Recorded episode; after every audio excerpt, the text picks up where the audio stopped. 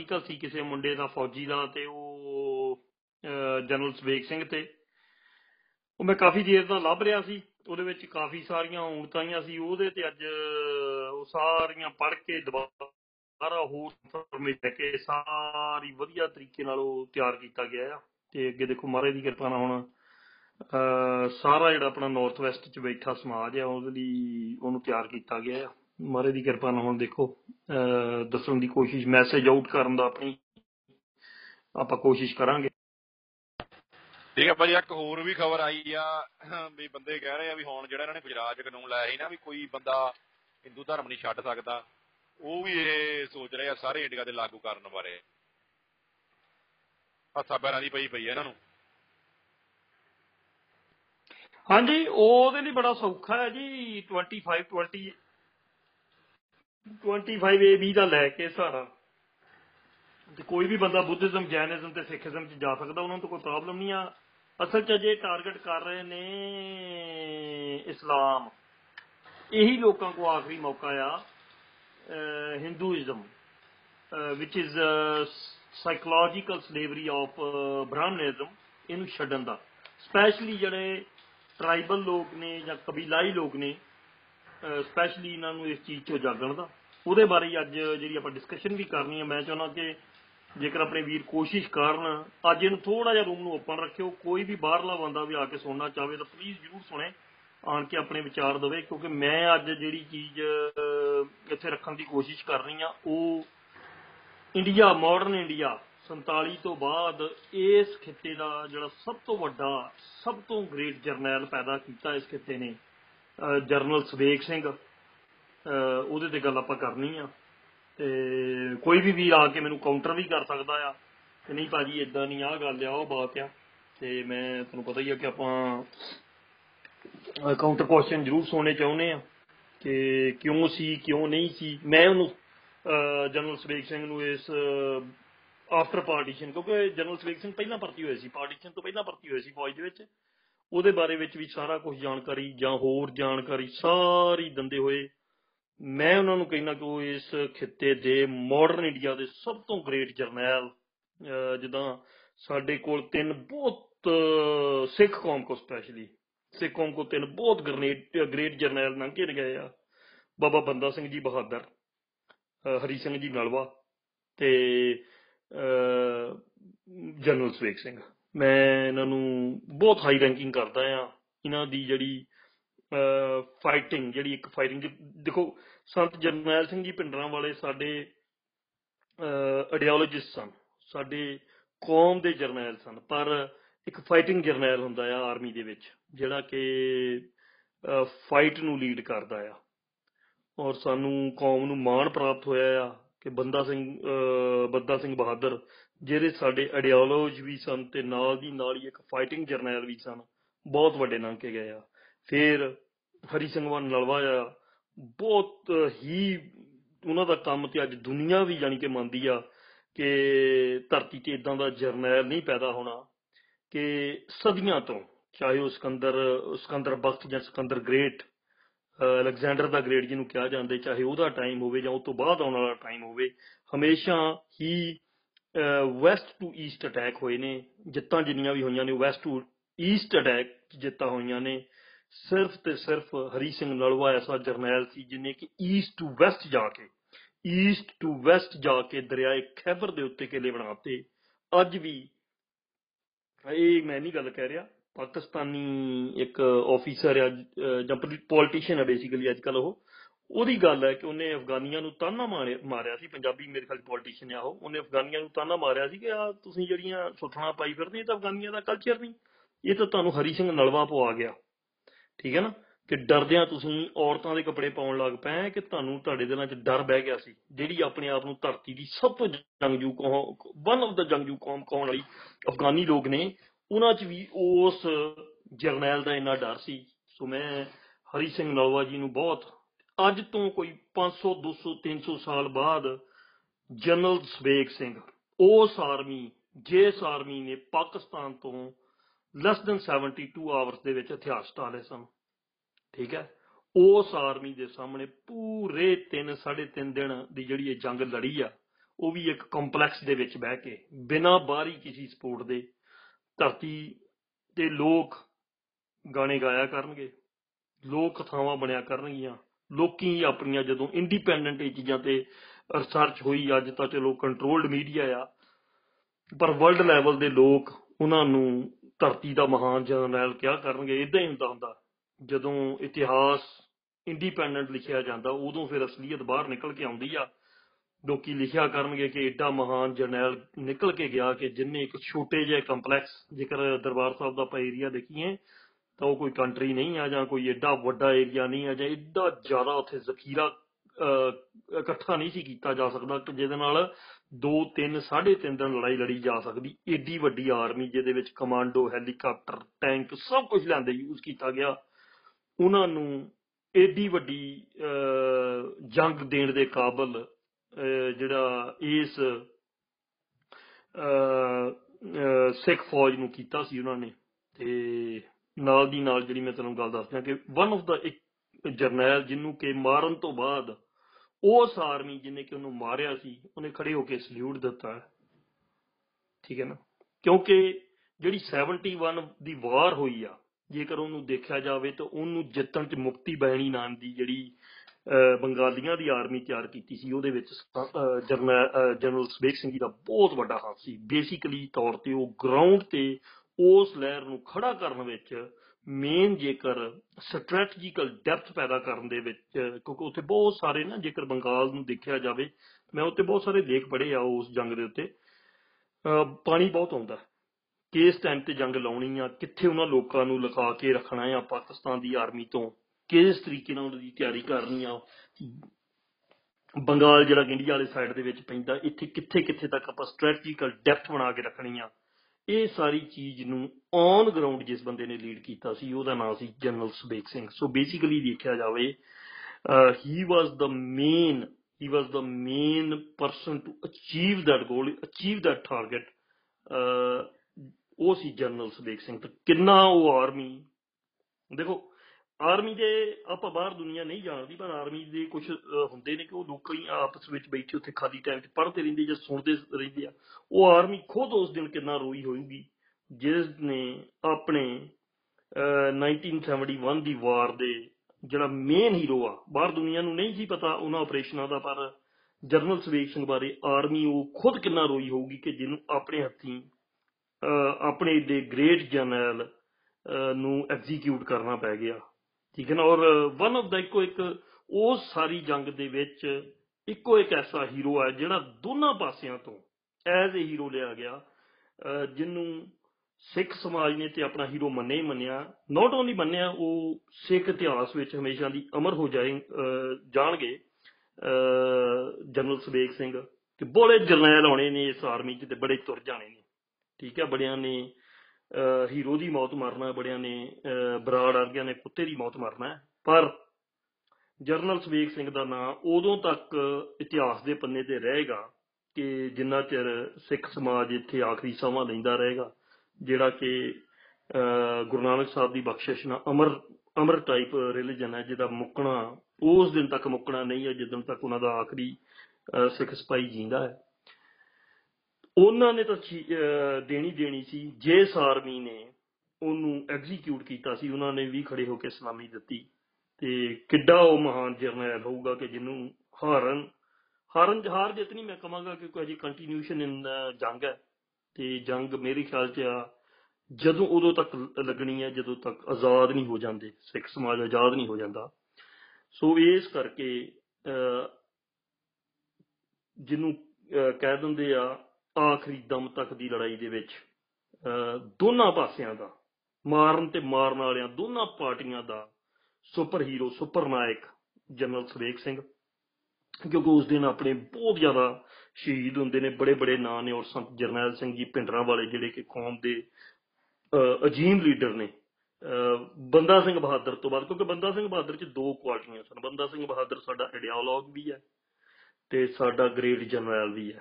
ਉਸ ਤੋਂ ਬਾਅਦ ਹਰੀ ਸਿੰਘ ਨਲਵਾ ਆਉਂਦੇ ਨੇ ਉਹ ਗ੍ਰੇਟ ਗ੍ਰੇਟ ਗ੍ਰੇਟ ਜਰਨੈਲ ਨੇ ਜਿਨ੍ਹਾਂ ਨੇ ਮੁੱਖ ਮੋੜ ਦਿੱਤਾ ਅਹ, ਹਵਾਵਾਂ ਦਾ ਜਾਂ ਕਹਿ ਲਓ ਕਿ ਦਰਿਆਵਾਂ ਦਾ ਮੁੱਖ ਮੋੜ ਕੇ ਪੁੱਠੇ ਪਾਸੇ ਨੂੰ ਜਾ ਕੇ ਦਰਿਆਏ ਖੈਬਰ ਤੱਕ ਉਹਨਾਂ ਨੇ ਆਪਣੇ ਝੰਡੇ ਚਲਾਏ ਨੇ। ਅਹ ਉਸ ਤੋਂ ਬਾਅਦ ਅਹ ਸੰਤ ਜਰਨੈਲ ਸਿੰਘ ਜੀ ਪਿੰਡਰਾਂ ਵਾਲੇ ਸਾਡੇ ਬੰਦਾ ਸਿੰਘ ਬਹਾਦਰ ਤੋਂ ਡਾਇਰੈਕਟ ਮੈਂ ਜੇ ਕਿਸੇ ਨੂੰ ਆਈਡੀਓਲੋਗ ਮੰਨਦਾ ਕਿ ਸਾਡਾ ਕੋਈ ਆਈਡੀਓਲੋਜਿਸਟ ਜਿਹਨੂੰ ਕਿ ਸਿੱਖ ਧਰਮ ਬਹੁਤ ਮਹਾਨ ਆਈਡੀਓਲੋਜਿਸਟ ਜਿਹੜੀ ਮੁਰਦਾ ਹੋ ਚੁੱਕੀ ਕੌਮ ਜਾਂ ਜਿਸ ਤੇ ਚਾਰੋਂ ਪਾਸਿਓਂ ਬ੍ਰਾਹਮਣਵਾਦ ਦੇ ਹੋ ਚੁੱਕੇ ਅਟੈਕ ਤੋਂ ਬਾਅਦ ਅਹ ਕਮਦਿਲ ਹੋ ਚੁੱਕੀ ਕੌਮ ਜਾਂ ਬਹੁਤ ਸਾਰੀਆਂ ਪ੍ਰੋਬਲਮਾਂ ਨਾਲ ਗ੍ਰਸਤ ਹੋ ਚੁੱਕੀ ਕੌਮ ਨੂੰ ਜੇ ਕਿਸੇ ਸਾਡੇ ਆਈਡੀਓਲੋਜਿਸਟ ਨੇ ਅਠਾ ਆਣ ਕੇ ਜਗ ਆਣ ਅ, ਜਗਾਇਆ ਹੈ, ਤਾਂ ਮੈਂ ਅਹ, ਅਹ, ਸੰਤ ਜਰਨੈਲ ਸਿੰਘ ਜੀ ਭਿੰਡਰਾਂ ਵਾਲਿਆਂ ਨੂੰ ਕਹਾਂਗਾ ਬੰਦਾ ਸਿੰਘ ਬਹਾਦਰ ਤੋਂ ਬਾਅਦ ਸਾਡਾ ਐਡਾ ਵੱਡਾ ਆਈਡੀਓਲੋਗ ਆਉਂਦਾ ਹੈ। ਉਸੇ ਤਰੀਕੇ ਨਾਲ ਅਹ, ਹਰੀ ਸਿੰਘ ਨਲਵਾ ਤੋਂ ਬਾਅਦ ਜੇ ਇਸ ਕੌਮ ਤੇ ਸਟ੍ਰੈਟਜਿਸਟ ਡੈਪਥ ਦੇ ਨਾਲ ਕੋਈ ਸਿੱਖ ਕੌਮ ਦੇ ਵਿੱਚ ਜਰਨੈਲ ਪੈਦਾ ਹੁੰਦਾ ਹੈ ਤਾਂ ਮੈਂ ਕਹਾਂਗਾ ਜਨਰਲ ਸਬੀਕ ਸਿੰਘ ਸਨ ਉਹਨਾਂ ਦੇ ਬਾਰੇ ਵਿੱਚ ਅੱਜ ਮੈਂ ਇੱਕ ਕਾਫੀ ਦੇਰ ਤੋਂ ਮੈਂ ਲੱਭ ਰਿਹਾ ਸੀ ਇਹ ਮੈਨੂੰ ਲੱਭ ਨਹੀਂ ਸੀ ਰਹੀ ਅਸਲ 'ਚ ਨਾ ਪੋਸਟ ਲੱਭ ਰਹੀ ਸੀ। ਪੋਸਟ ਦੇ ਵਿੱਚ ਕਾਫੀ ਸਾਰੀਆਂ ਪ੍ਰੋਬਲਮ ਸੀ। ਮੈਂ ਪਹਿਲਾਂ ਹੀ ਦੱਸ ਦਿਆਂ ਕਿ ਕਿਸੇ ਅਹ, ਹਿੰਦੂ ਵੀਰ ਦੀ ਲਿਖੀ ਹੋਈ ਪੋਸਟ ਹੈ। ਆਰਮੀ ਐਕਸ ਆਰਮੀ ਹੋ ਸਕਦਾ ਜਾਂ ਆਰਮੀ ਜੇ ਕੋਈ ਵੀਰ ਉਹ ਸੁਣ ਵੀ ਲਵੇ ਮੈਨੂੰ ਉਹ ਬੰਦਾ ਜਿਹੜਾ actual source of this post ਆ, ਉਹ ਨਹੀਂ ਲੱਭ ਸਕਿਆ ਕਦੀ ਵੀ। ਮੈਂ ਬਹੁਤ ਕੋਸ਼ਿਸ਼ ਕੀਤੀ ਆ ਉਹਨੂੰ ਅੱਗੇ ਤੋਂ ਅੱਗੇ ਲੱਭਣ ਦੀ, ਪਰ ਉਹ ਮੈਨੂੰ ਬੰਦਾ ਨਹੀਂ ਲੱਭ ਸਕਿਆ। ਜੇਕਰ ਕਦੀ ਉਹ ਵੀ ਮੇਰੀ ਗੱਲਬਾਤ ਸੁਣੇ, ਜੇ ਕੋਈ ਅੱਜ ਕੋਈ ਰਿਕਾਰਡਿੰਗ ਕਰ ਰਿਹਾ ਹੈ, ਅੱਜ ਤੋਂ 5 7 2 4 ਸਾਲਾਂ ਨੂੰ ਸੁਣੇ, ਤਾਂ ਪਲੀਜ਼ ਮੈਨੂੰ ਜਰੂਰ ਕੰਟੈਕਟ ਕਰੇ। ਮੈਂ ਉਹਦੇ ਨਾਲ ਵਿਚਾਰ ਵਿਮਰਸ਼ ਕਰਕੇ ਇਸ ਪੋਸਟ ਤੋਂ ਇੱਕ ਚਾਹੇ 10 ਪੇਜ ਦੀ 15 ਪੇਜ ਦੀ ਇੱਕ ਕਿਤਾਬ ਲਿਖਣ ਵਿੱਚ ਉਸ ਵੀਰ ਦੀ ਹੈਲਪ ਕਰਾਂਗਾ। ਮੈਂ ਚਾਹੁੰਦਾ ਕਿ ਉਸ ਵੀਰ ਦਾ ਨਾਮ ਅਮਰ ਹੋਵੇ ਇਸ ਜਿੱਦਾਂ ਇਹ ਆਰ ਦਰਸ਼ੀ ਸਾਹਿਬ ਦਾ ਨਾਮ ਅਹ, ਸੰਤ ਜਰਨੈਲ ਸਿੰਘ ਜੀ ਬੜੇ ਇੱਥੇ ਪੀਸੀਐਸ ਆਈਐਸ ਆਈਪੀਐਸ ਆਫੀਸਰ ਆ ਕੇ ਨਿਕਲ ਗਏ ਆ ਪਰ ਦਰਸ਼ੀ ਸਾਹਿਬ ਨੇ ਸੰਤ ਜਰਨੈਲ ਸਿੰਘ ਜੀ ਪਿੰਡਰਾਂ ਵਾਲਿਆਂ ਵਾਲੇ ਅਹ, ਬਾਰੇ ਜਿਹੜੀ ਕਿਤਾਬ ਲਿਖ ਦਿੱਤੀ ਆ ਉਹਦੇ ਨਾਲ ਸਦੀਆਂ ਸਦੀਆਂ ਲਈ ਆਪਣਾ ਨਾਮ ਅਮਰ ਕਰ ਲਿਆ। ਇਸੇ ਤਰੀਕੇ ਮੈਂ ਚਾਹਾਂਗਾ ਕਿ ਉਹ ਵੀਰ ਮੈਨੂੰ ਅਪਰੋਚ ਕਰੇ ਮੈਂ ਉਹਨੂੰ ਹੋਰ ਬਹੁਤ ਸਾਰੀ ਐਸੀ ਇਨਫੋਰਮੇਸ਼ਨ ਦਵਾਂਗਾ ਜਿਹਦੇ ਨਾਲ ਕਿ ਉਹ ਕੋਈ 5 10 15 20 25 ਪੰਨਿਆਂ ਦੀ ਕੋਈ ਐਸੀ ਕਿਤਾਬ ਲਿਖ ਕੇ ਜਾਵੇ ਜਿਹਦੇ ਨਾਲ ਕਿ ਉਹ ਆਉਣ ਵਾਲੇ ਹਜ਼ਾਰਾਂ ਹਜ਼ਾਰਾਂ ਸਾਲਾਂ ਤੱਕ ਉਸ ਬੰਦੇ ਦਾ ਨਾਮ ਵੀ ਅਮਰ ਹੋ ਜਾਏ। ਮੈਂ ਨਹੀਂ ਚਾਹੁੰਦਾ ਕਿ, ਮੈਂ ਪਹਿਲੇ ਵੀਰਾਂ ਨੂੰ ਦੱਸ ਰਿਹਾ ਮੈਂ ਇਹਦੇ ਵਿੱਚ ਬਹੁਤ ਸਾਰੀ ਸੁਧਾਈ ਕੀਤੀ ਆ, ਆਪਣੇ ਤਰੀਕੇ ਨਾਲ ਇਹਨੂੰ ਲੇਖ ਨਹੀਂ ਦਿੱਤੀ ਆ, ਪਰ ਇਹ ਜਿਹੜੇ ਵਿਚਾਰ ਬਹੁਤ ਸਾਰੇ ਸਨ, ਉਸ ਕਿਸੇ ਵੀਰ ਦੇ ਨੇ ਜਿਹੜਾ ਕਿ ਕੋਈ, ਅਹ, ਆਰਮੀ ਦੇ ਵਿੱਚੋਂ ਆ, ਇਸ ਕਰਕੇ ਜੇ ਵੀਰ ਇਜਾਜ਼ਤ ਦੇਣ ਤਾਂ ਮੈਂ ਉਸ ਬੰਦੇ ਦੀ ਲੇਖਣੀ ਪਲੱਸ ਆਪਣੇ ਵਿਚਾਰ ਉਹਦੇ ਵਿੱਚ ਸਾਰੇ ਵੀਰਾਂ ਸਾਹਮਣੇ ਰੱਖਣ, ਰੱਖਣੇ ਚਾਹੁੰਦਾ। ਮੈਂ ਅੱਜ ਕਰਨਾ ਤਾਂ ਆਪਾਂ ਦਿਆਨੰਦ ਸਰਸਵਤੀ ਦੇ ਉੱਤੇ ਸੀ, ਪਰ ਮੈਂ ਚਾਹੁੰਦਾ ਕਿ ਮੇਜਰ ਜਨਰਲ ਸਬੇਗ ਸਿੰਘ ਸਬੇਗ ਸਿੰਘ ਜੀ ਨੂੰ ਉਸ ਬੰਦੇ ਦੀ ਲੇਖਣੀ ਪਲੱਸ ਮੇਰੀ ਆਪਣੀ ਵਿੱਚ ਕੁਝ ਦੇ ਨਾਲ ਦਿੱਤਾ ਜਾਵੇ, ਕਿਉਂਕਿ ਮੈਂ ਉਸ ਦੀ ਜਦੋਂ ਲੇਖਣੀ ਜਦੋਂ ਜਦੋਂ ਵੀ ਪੜ੍ਹੀ, ਮੈਂ ਬਹੁਤ ਚਿਰ ਪਹਿਲਾਂ ਜਾਣੀ ਕਿ ਜਦੋਂ ਇੱਕ ਵਾਰੀ ਪਹਿਲਾਂ ਵੀ ਉਹਨੇ ਛਾਪੀ ਸੀ, ਮੈਨੂੰ ਇਦਾਂ ਹੀ ਅੱਗੇ ਤੋਂ ਅੱਗੇ ਲੱਭੀ ਆ, ਤੇ ਮੈਂ ਉਹ ਪੜ੍ਹੀ ਆ। ਤੇ ਪਲੀਜ਼ ਜੇ ਹਿੰਦੀ ਦੇ ਵਿੱਚ ਆ ਇਸ ਕਰਕੇ ਮੈਂ ਹਿੰਦੀ 'ਚ ਹੀ ਪੇਸ਼ ਕਰਨ ਦੀ ਕੋਸ਼ਿਸ਼ ਕਰਨੀ ਆ। ਜੇਕਰ ਮੇਰੇ ਵੀਰ ਇਜਾਜ਼ਤ ਦੇਣ ਤੇ ਮੈਂ ਆਪਣੇ ਆਪ ਨੂੰ ਬਹੁਤ ਸੁਭਾਗਾ ਮੰਨਾਂਗਾ ਕਿ ਏਡੇ ਧਰਤੀ ਦੇ ਵੱਡੇ ਜਰਨੈਲ ਦੇ ਉੱਤੇ ਕੁਝ ਦੋ ਲਫ਼ਜ਼ ਮੇਰੇ ਮੈਨੂੰ ਵੀ ਕਹਿਣ ਦਾ ਮੌਕਾ ਮਿਲਿਆ। ਜੇ ਕੋਈ ਹੋਰ ਵੀ ਵੀਰ ਥੱਲੇ ਆਣ ਕੇ ਪਹਿਲਾਂ ਕੋਈ ਗੱਲ ਰੱਖਣੀ ਚਾਹੁੰਦਾ ਤਾਂ ਪਲੀਜ਼ ਜ਼ਰੂਰ ਆਵੇ। ਨਹੀਂ ਗੱਲ ਕਰੋ ਕੰਟੀਨਿਊ ਤੁਸੀਂ ਫਿਰ ਦੇਖਦੇ ਆ ਜੇ ਕਿਸੇ ਨੇ ਗੱਲ ਕਰਨੀ ਹੋਵੇ। ਠੀਕ ਹੈ ਜੀ ਥੈਂਕ ਯੂ ਜੀ। ਜੇ ਕੋਈ ਵੀਰ ਹੋਰ ਵੀ ਕਿਸੇ ਨੂੰ ਸੱਦਣਾ ਚਾਹੁੰਦਾ ਤਾਂ ਪਲੀਜ਼ ਸੱਦ ਲਓ, ਕਿਉਂਕਿ ਆਪਾਂ, ਅਹ, ਕਰੀਏ ਸ਼ੁਰੂ, ਅਹ ਗਿਰ ਸਾਹਿਬ, ਤੁਸੀਂ 2-4 ਮਿੰਟ ਜੇਕਰ ਤੁਸੀਂ ਲਓ ਤੇ ਮੈਂ ਜਨਰਲ ਸਾਹਿਬ ਦੇ, ਅਹ, ਦੂਜੇ ਪਾਸੇ ਜਿਹੜਾ ਹੈਗਾ ਉਹ ਵੀ ਸੈੱਟ ਕਰ ਲਵਾਂ। ਤੁਸੀਂ 2-4 ਸੈਕਿੰਡ ਤੁਸੀਂ ਦਵਾਰਕਾ ਜੀ ਜਾਂ ਕੋਈ ਹੋਰ ਗੱਲ ਕਰਨੀ ਚਾਹੁੰਦੇ ਨੇ, ਫਿਰ ਉਸ ਤੋਂ ਬਾਅਦ ਮੈਂ ਜੇਕਰ ਕਿਤੇ ਕੋਈ ਐਸਾ ਬੰਦਾ ਜਿਹਨੂੰ ਕਿ ਇਹਦੇ ਬਾਰੇ, ਕਿ ਉਸ ਬੰਦੇ ਬਾਰੇ ਪਤਾ ਲੱਗੇ ਪਲੀਜ਼ ਮੈਨੂੰ ਜ਼ਰੂਰ ਦੱਸੇ। ਅਹ ਨਹੀਂ ਮੈਂ ਮੈਂ ਠੀਕ ਹੈ ਜੀ, ਕੋਈ ਗੱਲ ਮੈਂ- ਮੈਂ ਸ਼ੁਰੂ ਕਰ ਹੀ ਦਿਆਂ। ਗਿਰ ਕਰ ਦੋ। ਕਰ ਦੋ ਕੰਗ ਸਾਹਿਬ ਕਰੋ ਫਿਰ ਵੈਸੇ ਕੋਈ ਗੱਲ ਨਹੀਂ ਕਰ ਲਾਂਗੇ ਤੁਸੀਂ ਸ਼ੁਰੂ ਕਰੋ ਤੇ ਉਹਦੇ ਠੀਕ ਵਿੱਚੋਂ ਹੈ, ਮੈਂ ਮੈਂ- ਰਹਿਣਾ ਆਪਾਂ ਨੂੰ। ਸਾਰੇ ਪੰਜਾਬੀ ਵੀਰਾਂ ਨੂੰ ਇਸ ਸਿੱਖ ਨੇਸ਼ਨ ਦੇ ਅੰਡਰ ਨੂੰ ਬਣਿਆ ਹੋਇਆ ਰੂਮ ਹੈ ਪਰ ਮੈਂ ਵੀਰਾਂ ਸਾਰਿਆਂ ਤੋਂ ਮਾਫੀ ਚਾਹਾਂਗਾ ਕਿ ਅੱਜ ਇੱਥੇ ਵੀ ਆਪਾਂ ਹਿੰਦੀ 'ਚ ਗੱਲ ਕਰਾਂਗੇ ਕਿਉਂਕਿ ਉਸ ਵੀਰ ਨੇ ਬਹੁਤ ਹੀ ਦਿਲ ਦੀ ਗਹਿਰਾਈ 'ਚੋਂ ਜਾ ਕੇ ਇਹ ਚੀਜ਼ਾਂ ਲਿਖੀਆਂ ਨੇ। ਬਹੁਤ ਸਾਰੀ ਇਨਫੋਰਮੇਸ਼ਨ ਨਵੀਂ ਸੀ ਜਾਂ ਕੁਝ ਸੀ ਮੈਂ ਉਹਨੂੰ ਸਿਰਫ ਐਡਿਟ ਕੀਤਾ ਜਾਂ ਆਪਣੇ ਅਹ, ਅਲਫਾਜ਼ ਜਾਂ ਆਪਣੇ ਸ਼ਬਦ ਦਿੱਤੇ ਨੇ। ਹੋਰ ਉਹ- ਉਹ ਵੀਰ ਦੇ ਦਿਲ ਦੀ ਜਿੱਦਾਂ ਦੀ ਉਹਦੀ ਆਵਾਜ਼ ਸੀ ਮੈਂ ਉਹਨੂੰ ਹੀ ਹੂ ਰੂਬਰੂ ਅਹ, ਰੱਖਣ ਦੀ ਕੋਸ਼ਿਸ਼ ਕੀਤੀ ਆ। ਤੇ ਮੈਂ ਇਸ ਕਰਕੇ ਉਹਦਾ ਜਿਹੜਾ ਟਾਈਟਲ ਸੀ ਮੇਜਰ ਜਨਰਲ ਸਵੇਗ ਸਿੰਘ ਪੰਗੂ। ਠੀਕ ਹੈ ਨਾ? ਅਹ ਪੰਗੂ ਇਹਨਾਂ ਦੀ ਗੋਤ ਹੈ। ਇਸ ਕਰਕੇ ਉਹਨੇ ਕੋਈ ਜਾ ਮੈਨੂੰ ਜਿੱਥੋਂ ਤੱਕ ਸ਼ੱਕ ਪੈਂਦਾ ਕਿ ਜਾਟ ਰੈਜੀਮੈਂਟ ਦਾ ਕੋਈ ਆਫੀਸਰ ਆ ਜਿਨੇ ਇਹ ਆਪਣੇ ਹਿਸਾਬ ਨਾਲ ਲਿਖੀ ਆ। ਤੇ ਮੈਂ ਕੁਝ ਇੱਕ ਵਰਡ ਐਂਡ ਦੇ ਵਿੱਚ ਜਾਂ ਵਿੱਚ ਜੋੜੇ ਨੇ। ਆਪ- ਆਪਣੇ ਲਈ ਅੱਜ ਦੇ ਪ੍ਰਪੇਕਸ਼ੋਂ ਅਦਰਵਾਈਜ਼ ਮੈਂ ਖੂਬ ਹੂ ਥੋੜੀਆਂ ਬਹੁਤੀਆਂ ਕਰੈਕਸ਼ਨਸ ਦੇ ਨਾਲ ਹੀ ਇਹਨੂੰ ਕਰਨ ਜਾ ਰਿਹਾ। اس بندے نے ان کی کیتا ہے اس بندے نے یہ کیتا کہ ہمارے دیش کا سسٹم ایسا ہے کہ یہ اچھے بلے راشٹروادی کو بھی باغی بننے پہ مجبور کر دیتا ہے اور یہ ایسا صرف کچھ ورگ وشیش لوگوں دوارا سسٹم کو مٹھی میں رکھنے کے کارن ہوتا ہے یہ فوجی آفیسر ہے کوئی جڑا اپنے حساب نہ لکھ رہا ہے پلیز ਗਿਲ ਸਾਹਿਬ ਜੇਕਰ ਤੁਸੀਂ ਆਪਾਂ ਕਿਤੇ ਰਿਕਾਰਡਿੰਗ ਦਾ ਕੋਈ ਪ੍ਰਬੰਧ ਕਰ ਲਈਏ ਨਾ ਅੱਜ ਬਹੁਤ ਹੀ ਵਧੀਆ ਹੋਏਗਾ। ਜੇ ਕੋਈ ਸ਼ੇਰ ਸਿੰਘ ਜਾਂ ਕੋਈ ਵੀਰ ਐਸਾ ਛੋਟੀ ਹੋਣੀ ਆ ਬਹੁਤ ਜੇ ਕੋਈ ਰਿਕਾਰਡਿੰਗ ਕਰ ਲਵੇ ਤੇ ਬਾਅਦ ਦੇ ਵਿੱਚ ਸਾਨੂੰ ਮੈਨੂੰ ਜਿੱਦਾਂ ਕੱਲ ਪਰਸੋਂ ਜਿਹੜੀ ਆਪਾਂ ਗੱਲ ਕੀਤੀ ਸੀ ਉਹਦੀ ਰਿਕਾਰਡਿੰਗ ਕਿਸੇ ਵੀਰ ਨੇ ਭੇਜੀ ਆ। ਵੈਰੀ ਨਾਈਸ ਆਫ ਯੂ ਜੇਕਰ ਕੋਈ ਭੇਜੇ ਦੁਬਾਰਾ ਕਰ ਦਿਓ ਆਪਣਾ ਵੀਰ ਅਮਨਪ੍ਰੀਤ ਹੁੰਦਾ ਮੁੰਡਾ ਹੁੰਦਾ ਹਾਂਜੀ ਸ਼ੇਰ ਸਿੰਘ ਆ ਗਿਆ। ਸ਼ੇਰ ਸਿੰਘ ਜੀ ਪਲੀਜ਼ ਤੁਹਾਡੇ ਕੋਲ ਰਿਕਾਰਡਿੰਗ ਦਾ ਹੈ ਸਿਸਟਮ ਮੇਰੇ ਖਿਆਲ 'ਚ? ਅਮਨਪ੍ਰੀਤ ਜੀ ਹੈਗੇ ਥੱਲੇ? ਆਪਣੇ ਵੀਰ ਅਮਨਪ੍ਰੀਤ ਜੀ ਕਰਦੇ ਹੁੰਦੇ ਨੇ। ਸ਼ੇਰ ਸਿੰਘ ਜੀ ਹਾਂਜੀ ਭਾਈ ਵਾਹਿਗੁਰੂ ਜੀ ਦਾ ਖਾਲਸਾ ਵਾਹਿਗੁਰੂ ਜੀ ਫਤਿਹ ਜੀ। ਵਾਹਿਗੁਰੂ ਜੀ ਕੀ ਫਤਿਹ ਜੀ। ਮੈਂ ਕਿਹਾ ਤੁਹਾਡੇ ਕੋਲ ਰਿਕਾਰਡਿੰਗ ਦਾ ਹੈ ਸਿਸਟਮ ਕੋਈ ਕਿ ਨਹੀਂ? ਜੇ ਤੁਸੀਂ ਰਿਕਾਰਡਿੰਗ ਸੈੱਟ ਕਰ ਲਓ ਤਾਂ ਇਹ ਬਹੁਤ ਜ਼ਿਆਦਾ ਆਪਣੇ ਲਈ ਜ਼ਰੂਰੀ ਹੈ ਕਿਉਂਕਿ ਕਿਸੇ ਨਹੀਂ ਮੈਂ ਨਾ ਬਾਹਰ ਆ ਬਾਈ। ਮੈਨੂੰ ਫੋਨ ਦੀ ਲੋੜ ਹੈ। ਮੈਂ ਕੰਮ ਤੇ ਆ ਤੇ ਮੇਰਾ ਫੋਨ ਤੇ ਹੁੰਦਾ ਕੰਮ। ਠੀਕ ਹੈ ਕੋਈ ਕੋਈ ਕੋਈ- ਕੋਈ ਮਸਲਾ ਨਹੀਂ ਕੋਈ ਮਸਲਾ ਨਹੀਂ। ਆਪਾਂ ਮੈਂ ਲਿਖਤੀ ਤੌਰ ਤੇ ਕਰ ਲਿਆ ਆ। ਮੈਂ ਫੇਰ ਕਹਿ ਦਿਆਂ ਕਿ ਜੇ ਕਿਸੇ ਵੀਰ ਨੂੰ ਉਹ ਵੀਰ ਮਿਲ ਜਵੇ ਜਿੰਨੀ ਜਿਹਦੇ ਤੇ ਜਿਹਦੀ ਇਹ ਲਿਖਣੀ ਆ। ਤੁਸੀਂ ਨਾ ਅਹ, ਹਾਂਜੀ ਸੌਰੀ ਸ਼ੇਰ ਸਾਹਿਬ ਮੈਂ ਤੁਹਾਡਾ ਮਾਈਕ ਬੰਦ ਕਰਤਾ ਦੁਬਾਰਾ ਖੋਲ ਕੇ ਕਰ- ਮੈਂ ਕਿਹਾ ਤੁਸੀਂ ਨਾ ਇੱਕ ਫੋਨ ਲੈ ਕੇ ਸਪੈਸ਼ਲ ਤੇ ਉਹ ਇੱਕ ਰਿਕਾਰਡਿੰਗ ਤੇ ਲਾ ਕੇ ਰੱਖਿਆ ਕਰੋ, ਆਪਦਾ ਤੁਹਾਡਾ ਪ੍ਰੋਜੈਕਟ ਸਾਡਾ ਸਾਰੇ ਰਿਕਾਰਡ ਕਰਨ ਵਾਲਾ ਅਹ ਠੀਕ ਹੈ thank you thank you Sher Singh ji, ਮੈਂ ਕਰਾਂਗਾ ਇਹ ਤੇ। ਤੇ ਲਓ ਫਿਰ ਉਹ ਵੀਰ ਦੀ ਜਿਹੜੀ ਲਿਖਣੀ ਆ, ਉਹਦੇ ਤੋਂ ਪਲੱਸ ਮੇਰੀ ਕੁਛ ਇੱਕ ਐਡੀਟਿੰਗ ਬਹੁਤ ਜ਼ਿਆਦਾ ਮੈਂ ਨਹੀਂ ਕੀਤੀ। ਮੈਂ ਇਸ ਕਰਕੇ ਐਡੀਟਿੰਗ ਨਹੀਂ ਕੀਤੀ। ਬਹੁਤ ਸਾਰੀਆਂ ਮੈਂ ਚੀਜ਼ਾਂ ਐਡ ਕਰਨੀਆਂ ਚਾਹੁੰਦਾ ਸੀ, ਪਰ ਜਿਹੜੇ ਉਹ ਵੀਰ ਦੀਆਂ ਫੀਲਿੰਗਸ ਸੀਗੀਆਂ ਜਾਂ ਜਿਹੜੀ ਉਹ ਵੀਰ ਦੀ ਲਿਖਣੀ ਦੀ ਅਸਲ ਰੂਹ ਸੀ ਮੈਂ ਉਹਨੂੰ ਕਿਲ ਨਹੀਂ ਸੀ ਕਰਨਾ ਚਾਹੁੰਦਾ ਜਾਂ ਉਹਨੂੰ ਡਿਸਟੋਰਟ ਨਹੀਂ ਸੀ ਕਰਨਾ ਚਾਹੁੰਦਾ, ਇਸ ਕਰਕੇ ਜਿਹੜੀ ਉਹ ਵੀਰ ਨੇ ਗੱਲ ਲਿਖੀ ਆ, ਜੇ ਕਿਤੇ ਇੱਥੇ ਕੋਈ ਗਲਤ ਗੱਲ ਵੀ ਲਿਖੀ ਗਈ ਆ, ਤੇ ਪਲੀਜ਼ ਉਹ ਵੀਰ ਦੀਆਂ ਭਾਵਨਾਵਾਂ ਨੂੰ ਸਮਝਦੇ ਹੋਇਓ, ਕਿਉਂਕਿ ਉਹ ਕੋਈ ਹਿੰਦੂ ਆਫੀਸਰ ਹੈ। ਹਿੰਦੂ ਨਹੀਂ ਮੈਂ ਕਵਾਂਗਾ ਕੋਈ ਜਾਟ ਰੈਜੀਮੈਂਟ ਦਾ ਆਫੀਸਰ ਹੈ, ਕਿਉਂਕਿ ਜੱਟ- ਜਾਟ ਜਾਂ ਗੁੱਜਰ ਜਾਂ ਸੈਣੀ ਲਵਾਣਾ ਮੈਂ ਇਹਨਾਂ ਦਾ ਨਹੀਂ ਸਮਝਦਾ ਕਿ ਹਿੰਦੂ ਹਿੰਦੂ ਵਿਚ ਇਜ਼ ਬ੍ਰਾਹਮਣੀਕਲ ਸਿਸਟਮ ਸਲੇਵ ਇਹਨਾਂ ਨਾਲ ਕੋਈ ਲੈਣਾ ਦੇਣਾ ਹੈ। ਜਿੱਥੋਂ ਤੱਕ ਮੈਨੂੰ ਉਹਦੀਆਂ ਗੱਲਾਂ ਤੋਂ ਲੱਗਾ ਕਿ ਉਹ ਜਾਟ ਰੈਜੀਮੈਂਟ ਦਾ ਕੋਈ ਆਫੀਸਰ ਹੈ ਜਿਹਨੇ ਆਪਣੇ ਹਿਸਾਬ ਦੇ ਨਾਲ ਇਹ ਲਿਖੀ ਆ, ਤੇ ਪਲੀਜ਼ ਮੈਨੂੰ ਮੈਂ ਫਿਰ ਦੁਬਾਰਾ ਪਹਿਲਾਂ ਉਹਦੇ ਪੱਖ ਤੋਂ ਵੀ ਤਾਂ ਆਪਣੇ ਪੱਖ ਤੋਂ ਵੀ ਮਾਫੀ ਮੰਗਦਾ, ਜਿਹਦੇ ਵਿੱਚ ਕੋਈ ਗਲਤ ਗੱਲ ਹੋਵੇ, ਇਹਨੂੰ ਐਜ਼ ਏ ਸੁਣਿਓ, ਸਿਰਫ ਔਰ ਸਿਰਫ ਉਸ ਵੀਰ ਦੇ ਵਿਚਾਰਾਂ ਦੇ ਤੌਰ ਤੇ। ਮੈਨੂੰ ਬਾਅਦ ਦੇ ਵਿੱਚ ਦੱਸ ਦਿਓ ਕਿ ਵੀਰ ਜੀ ਇੱਥੇ ਆ ਗਲਤੀ ਸੀ, ਤੇ ਕੁਝ ਕੁ ਚੀਜ਼ਾਂ ਮੈਂ ਆਪਣੇ ਵੱਲੋਂ ਵਿੱਚੋਂ ਐਡ ਕੀਤੀਆਂ, ਉਹ ਤੁਹਾਨੂੰ ਸੁਣਦਿਆਂ ਸਾਡੀ ਸਮਝ ਆ ਜਾਣੀਆਂ ਆ। ਤੇ ਪਲੀਜ਼ ਤੁਸੀਂ ਇਸ ਚੀਜ਼ ਨੂੰ ਪਰਪੇਖ ਜ਼ਰੂਰ ਰੱਖਿਓ। ਹਾਂਜੀ ਕੋਈ ਵੀਰ ਜੀ ਸ਼ੁਰੂ ਕਰਦੇ ਨੇ। ہمارے دیش کا سسٹم ایسا ہے کہ یہ اچھے بلے راشٹروادی کو بھی باغی بننے پر مجبور کر دیتا ہے اور یہ ایسا صرف کچھ ورگ وشیش لوگوں دوارا سسٹم کو مٹھی میں رکھنے کے کارن ہوتا ہے ویر جی کہیں دے ਕਿ ਸਾਡਾ ਐਸਾ ਦੇ- ਅ, ਦੇਸ਼ ਦਾ ਸਿਸਟਮ ਆ ਕਿ ਜਿਹੜੇ ਬੜੇ ਬੜੇ ਲੋਕ ਜਿਨ੍ਹਾਂ ਨੇ ਦੇਸ਼ ਨੂੰ ਆਜ਼ਾਦ ਕਰਵਾਉਣ ਦੇ ਲਈ ਆਜ਼ਾਦ ਕਰਵਾਉਣ ਲਈ ਆਪਣਾ ਯੋਗਦਾਨ ਦਿੱਤਾ ਜਾਂ ਇਸ ਦੇਸ਼ ਨੂੰ ਬਣਾਉਣ ਦੇ ਲਈ ਯੋਗਦਾਨ ਦਿੱਤਾ ਉਹਨਾਂ ਨੂੰ ਵੀ ਬਾਗੀ ਹੋਣ ਤੇ ਮਜਬੂਰ ਕਰ ਦਿੰਦਾ ਹੈ। ਕਿਉਂਕਿ ਇਹ ਸਾਰੇ ਦਾ ਸਾਰਾ ਸਿਸਟਮ ਚੰਦ ਲੋਕਾਂ ਦਾ ਦੂਜਿਆਂ ਲੋਕਾਂ ਨੂੰ ਆਪ- ਸਾਰੀ ਲੋਕਾਈ ਨੂੰ ਆਪਣੀ ਮੁੱਠੀ ਵਿੱਚ ਰੱਖਣ ਦਾ ਸਿਸਟਮ ਹੈ।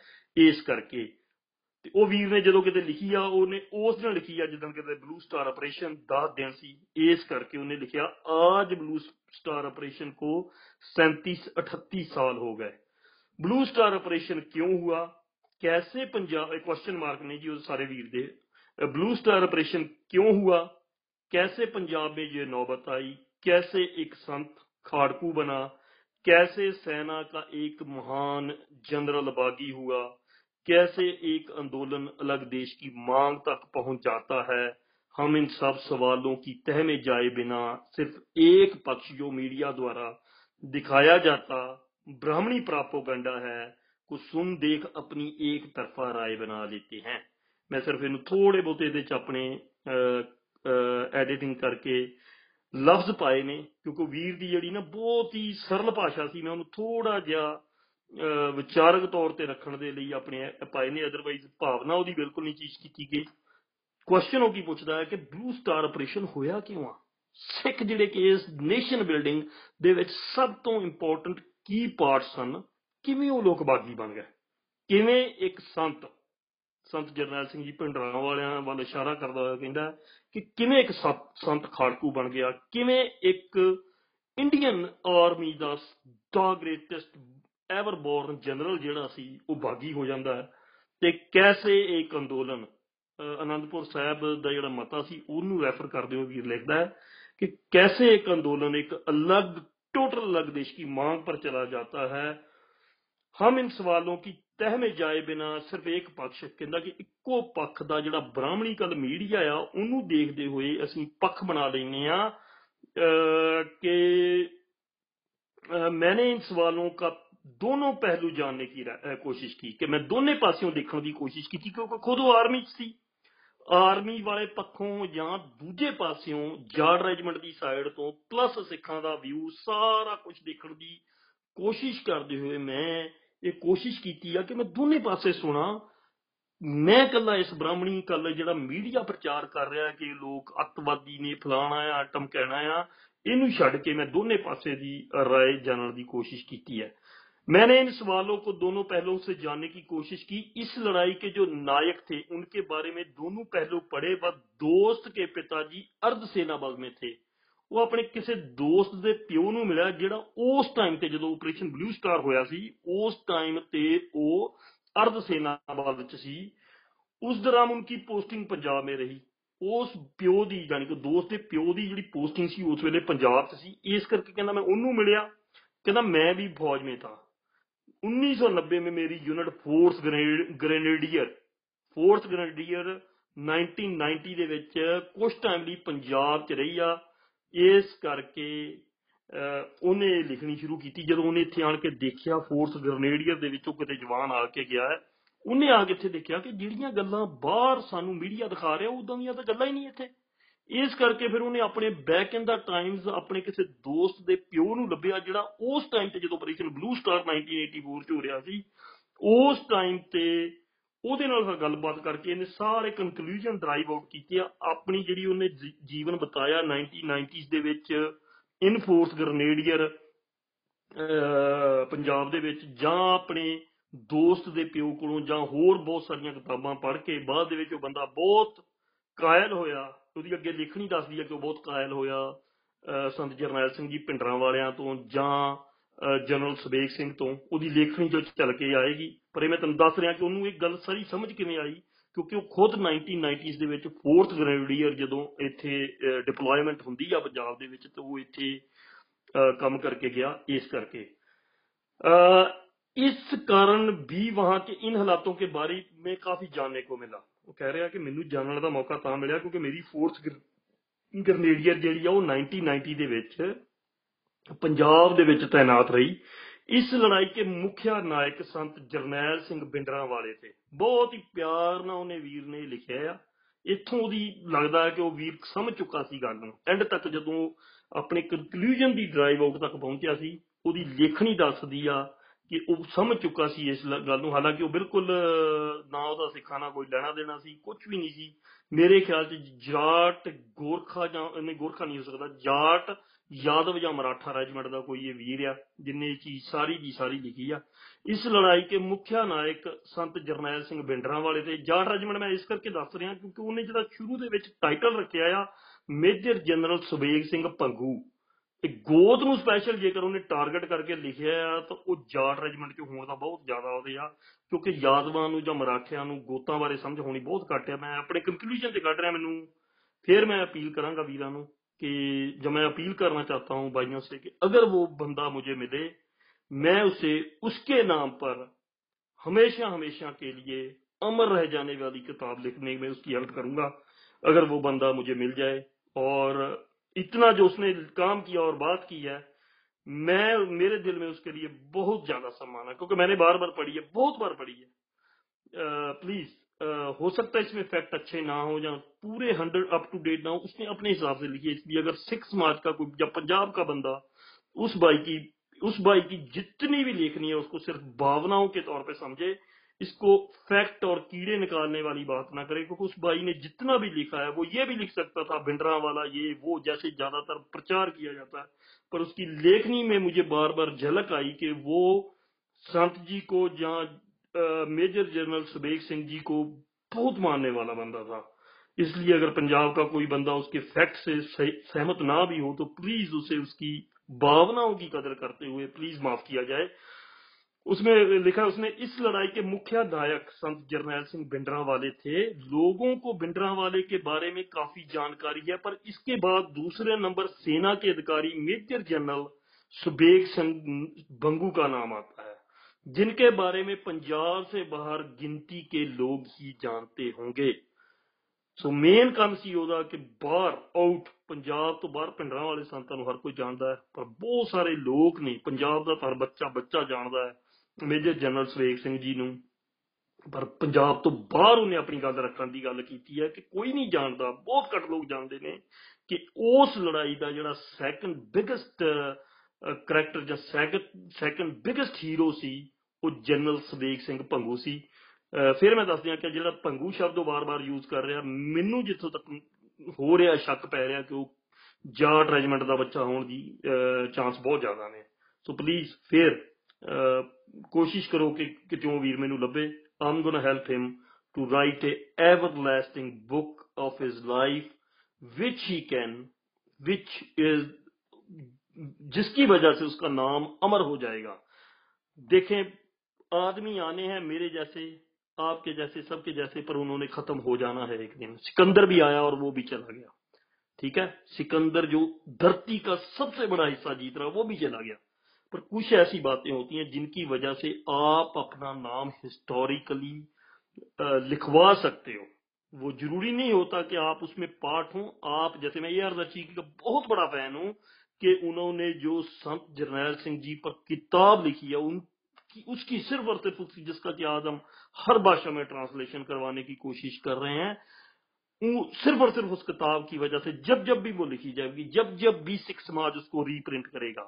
صدیوں کے بعد، دو سو سال، پانچ سو، ہزاروں سالوں بعد تو درشی جی کا نام آٹومیٹکلی آ جائے گا، ورنہ یہاں پر I S, I P S, P C S, prime minister, پتہ نہیں کتنے کتنے لوگ، کتنے کتنے امیر لوگ اس دھرتی کو چھوڑ کے چلے گئے۔ آج ان کا نام کسی کو یاد نہیں ہے۔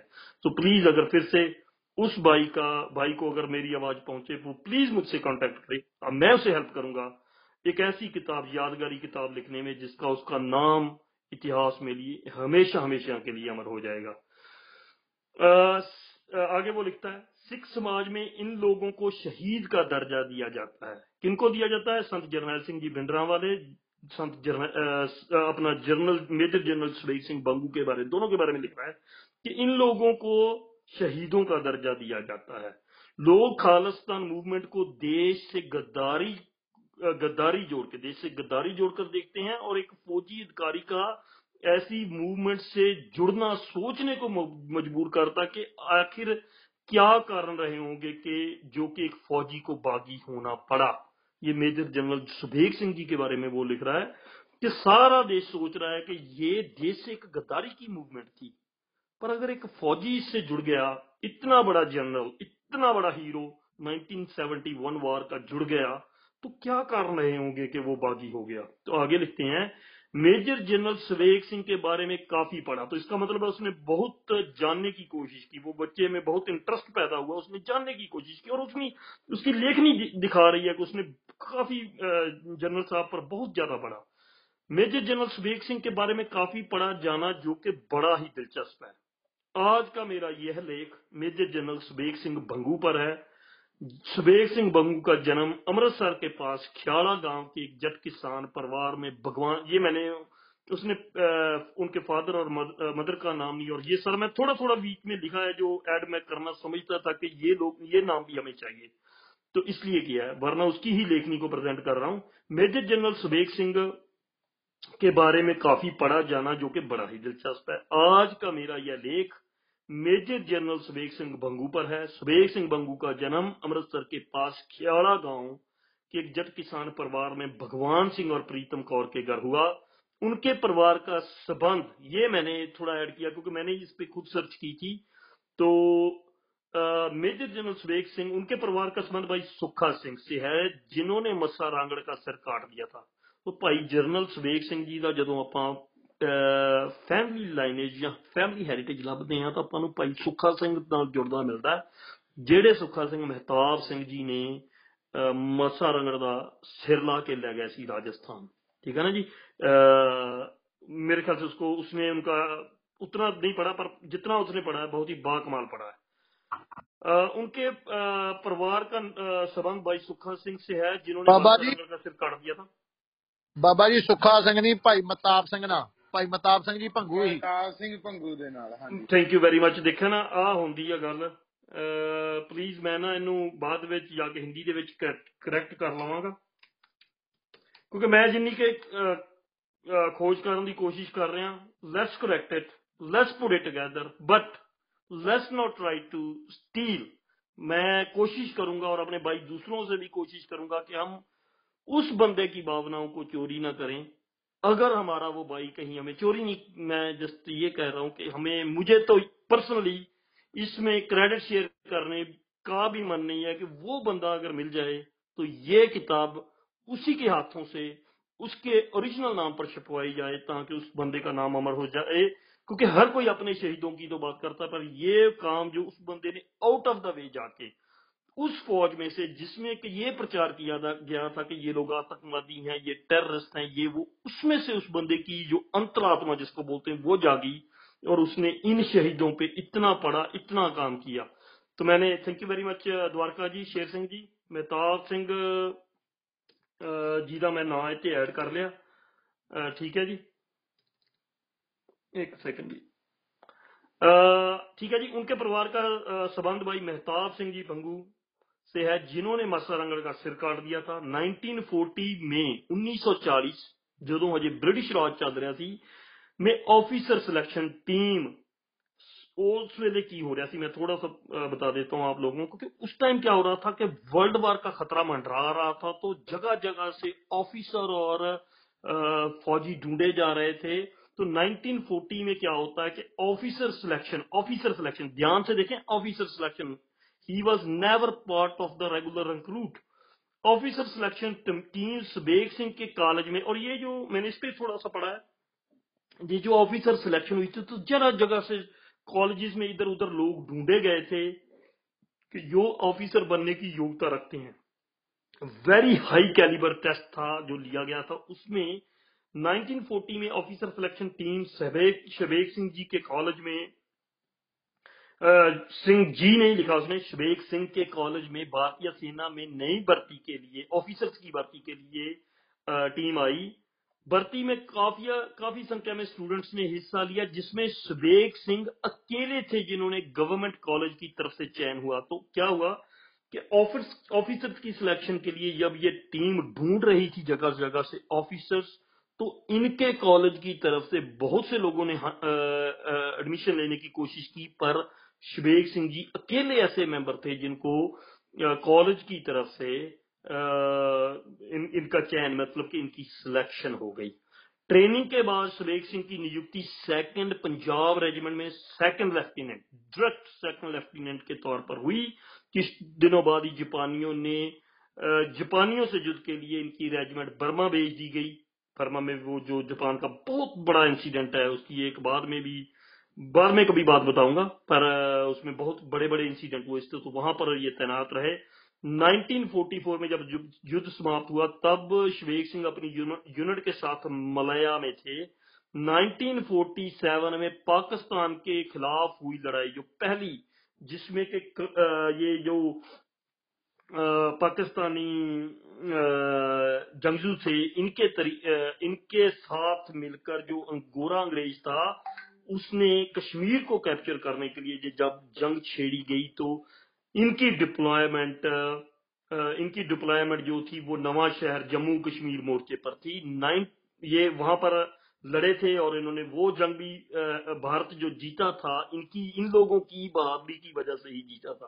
جو آج کشمیر کا حصہ بھارت میں ہے، وہ نہرو کی بجدلی کے کارن نہیں یا اس کے سائن پیپروں پر کیے گئے سائنوں کی وجہ سے نہیں، ان بہادروں کی لڑی لڑائی کی وجہ سے ہی ہے، جسے آج بھی بھارت کے لوگ، بھارت کا تاج کشمیر کہتے ہیں، وہ ان بہادروں کے دوارا لڑی گئی ان آفیسرز کے دوارا لڑی گئی لڑائی کی وجہ سے ہے۔ پھر سے بتا دوں 1947 میں پاکستان کے خلاف، اس پہ بھی میں کسی دن چیپٹر چلاؤں گا پورے کو پورا، پر 1947 میں پاکستان کے خلاف لڑائی میں سبیک سنگھ نواز صاحب جموں کشمیر مورچہ پر تھے۔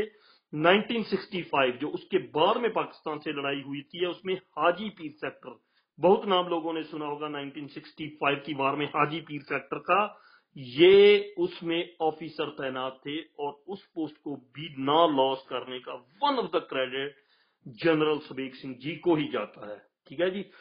اسی دوران میں یہ بات اپنے سے کہہ رہا ہوں، پر میں اس بھائی کی بات پڑھ رہا ہوں، کیونکہ اس سے صرف اتنی جانکاری ہے تھی کہ یہ یہاں پر تھے، وہاں پر تھے، کیونکہ ہم لوگوں نے بہت کھوجیں کی ہیں، بہت پڑھا ہے۔ کافی کچھ پڑا ہے، کوئی بار بار بھائی جب بات ایڈ کرتے ہیں تو ہم اس کو اور اپنی انفارمیشن کو بڑھاتے چلے جاتے ہیں۔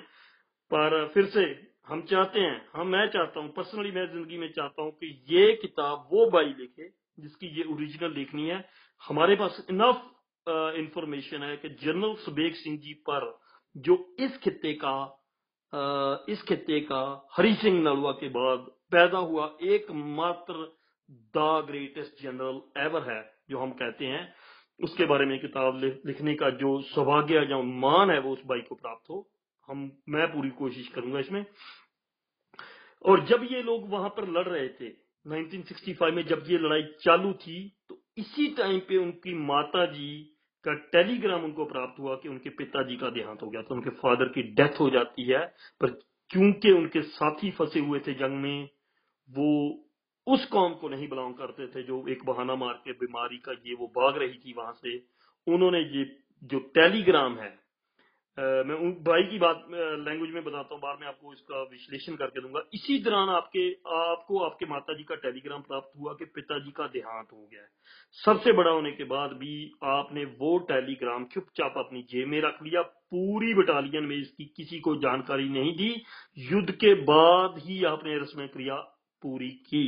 تو کہنے کا اس بھائی کا مطلب یہ ہے، یہ ہمیں پتا بھی ہے کہ ان کے فادر کی ڈیتھ ہو جاتی ہے، ان کو ٹیلی گرام ملتا ہے۔ جب بجے لوگ یہ ڈھونڈ رہے تھے کہ ان کو ایک چھوٹا سا ٹیلی گرام بھی بھائی کے بیمار ہونے کا، پڑوسی کا بیمار ہونے کا، گاؤں میں بھینس بیمار ہونے کا مل جائے تو وہ چھٹی لے لے کے جا رہے تھے۔ جنرل سبیر سنگھ اس مورچہ کو بچانے کے لیے وہاں پر ڈٹے رہے۔ انہوں نے وہ جو ٹیلی گرام تھا، چپکے سے اپنی جیب میں ڈال لیا۔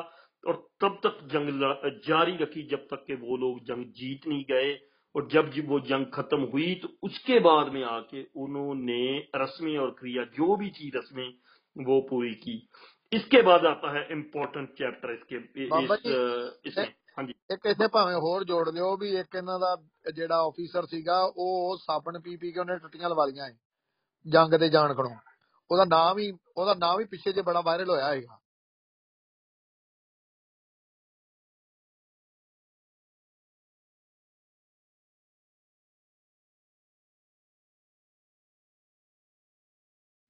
ਰਾਮ ਸਾਹਿਬ ਮਿਊਟ ਤੇ ਹੋ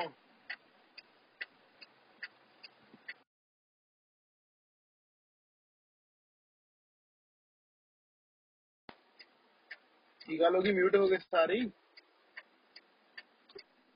ਹਾਂਜੀ ਸ਼ੇਰ ਸਿੰਘ ਜੀ ਮੈਂ द्वारका जी ਨੂੰ ਕਹਿ ਰਿਹਾ ਸੀ ਕਿ द्वारका जी अगर आपको इसकी पूरी इंफॉर्मेशन मिले उस बंदे की नाम सबूत सब कुछ मिले तो प्लीज سبمٹ کیجیے گا، پھر ہم اس کو بھی وہاں پر کتاب میں لکھنے کی کوشش کریں گے۔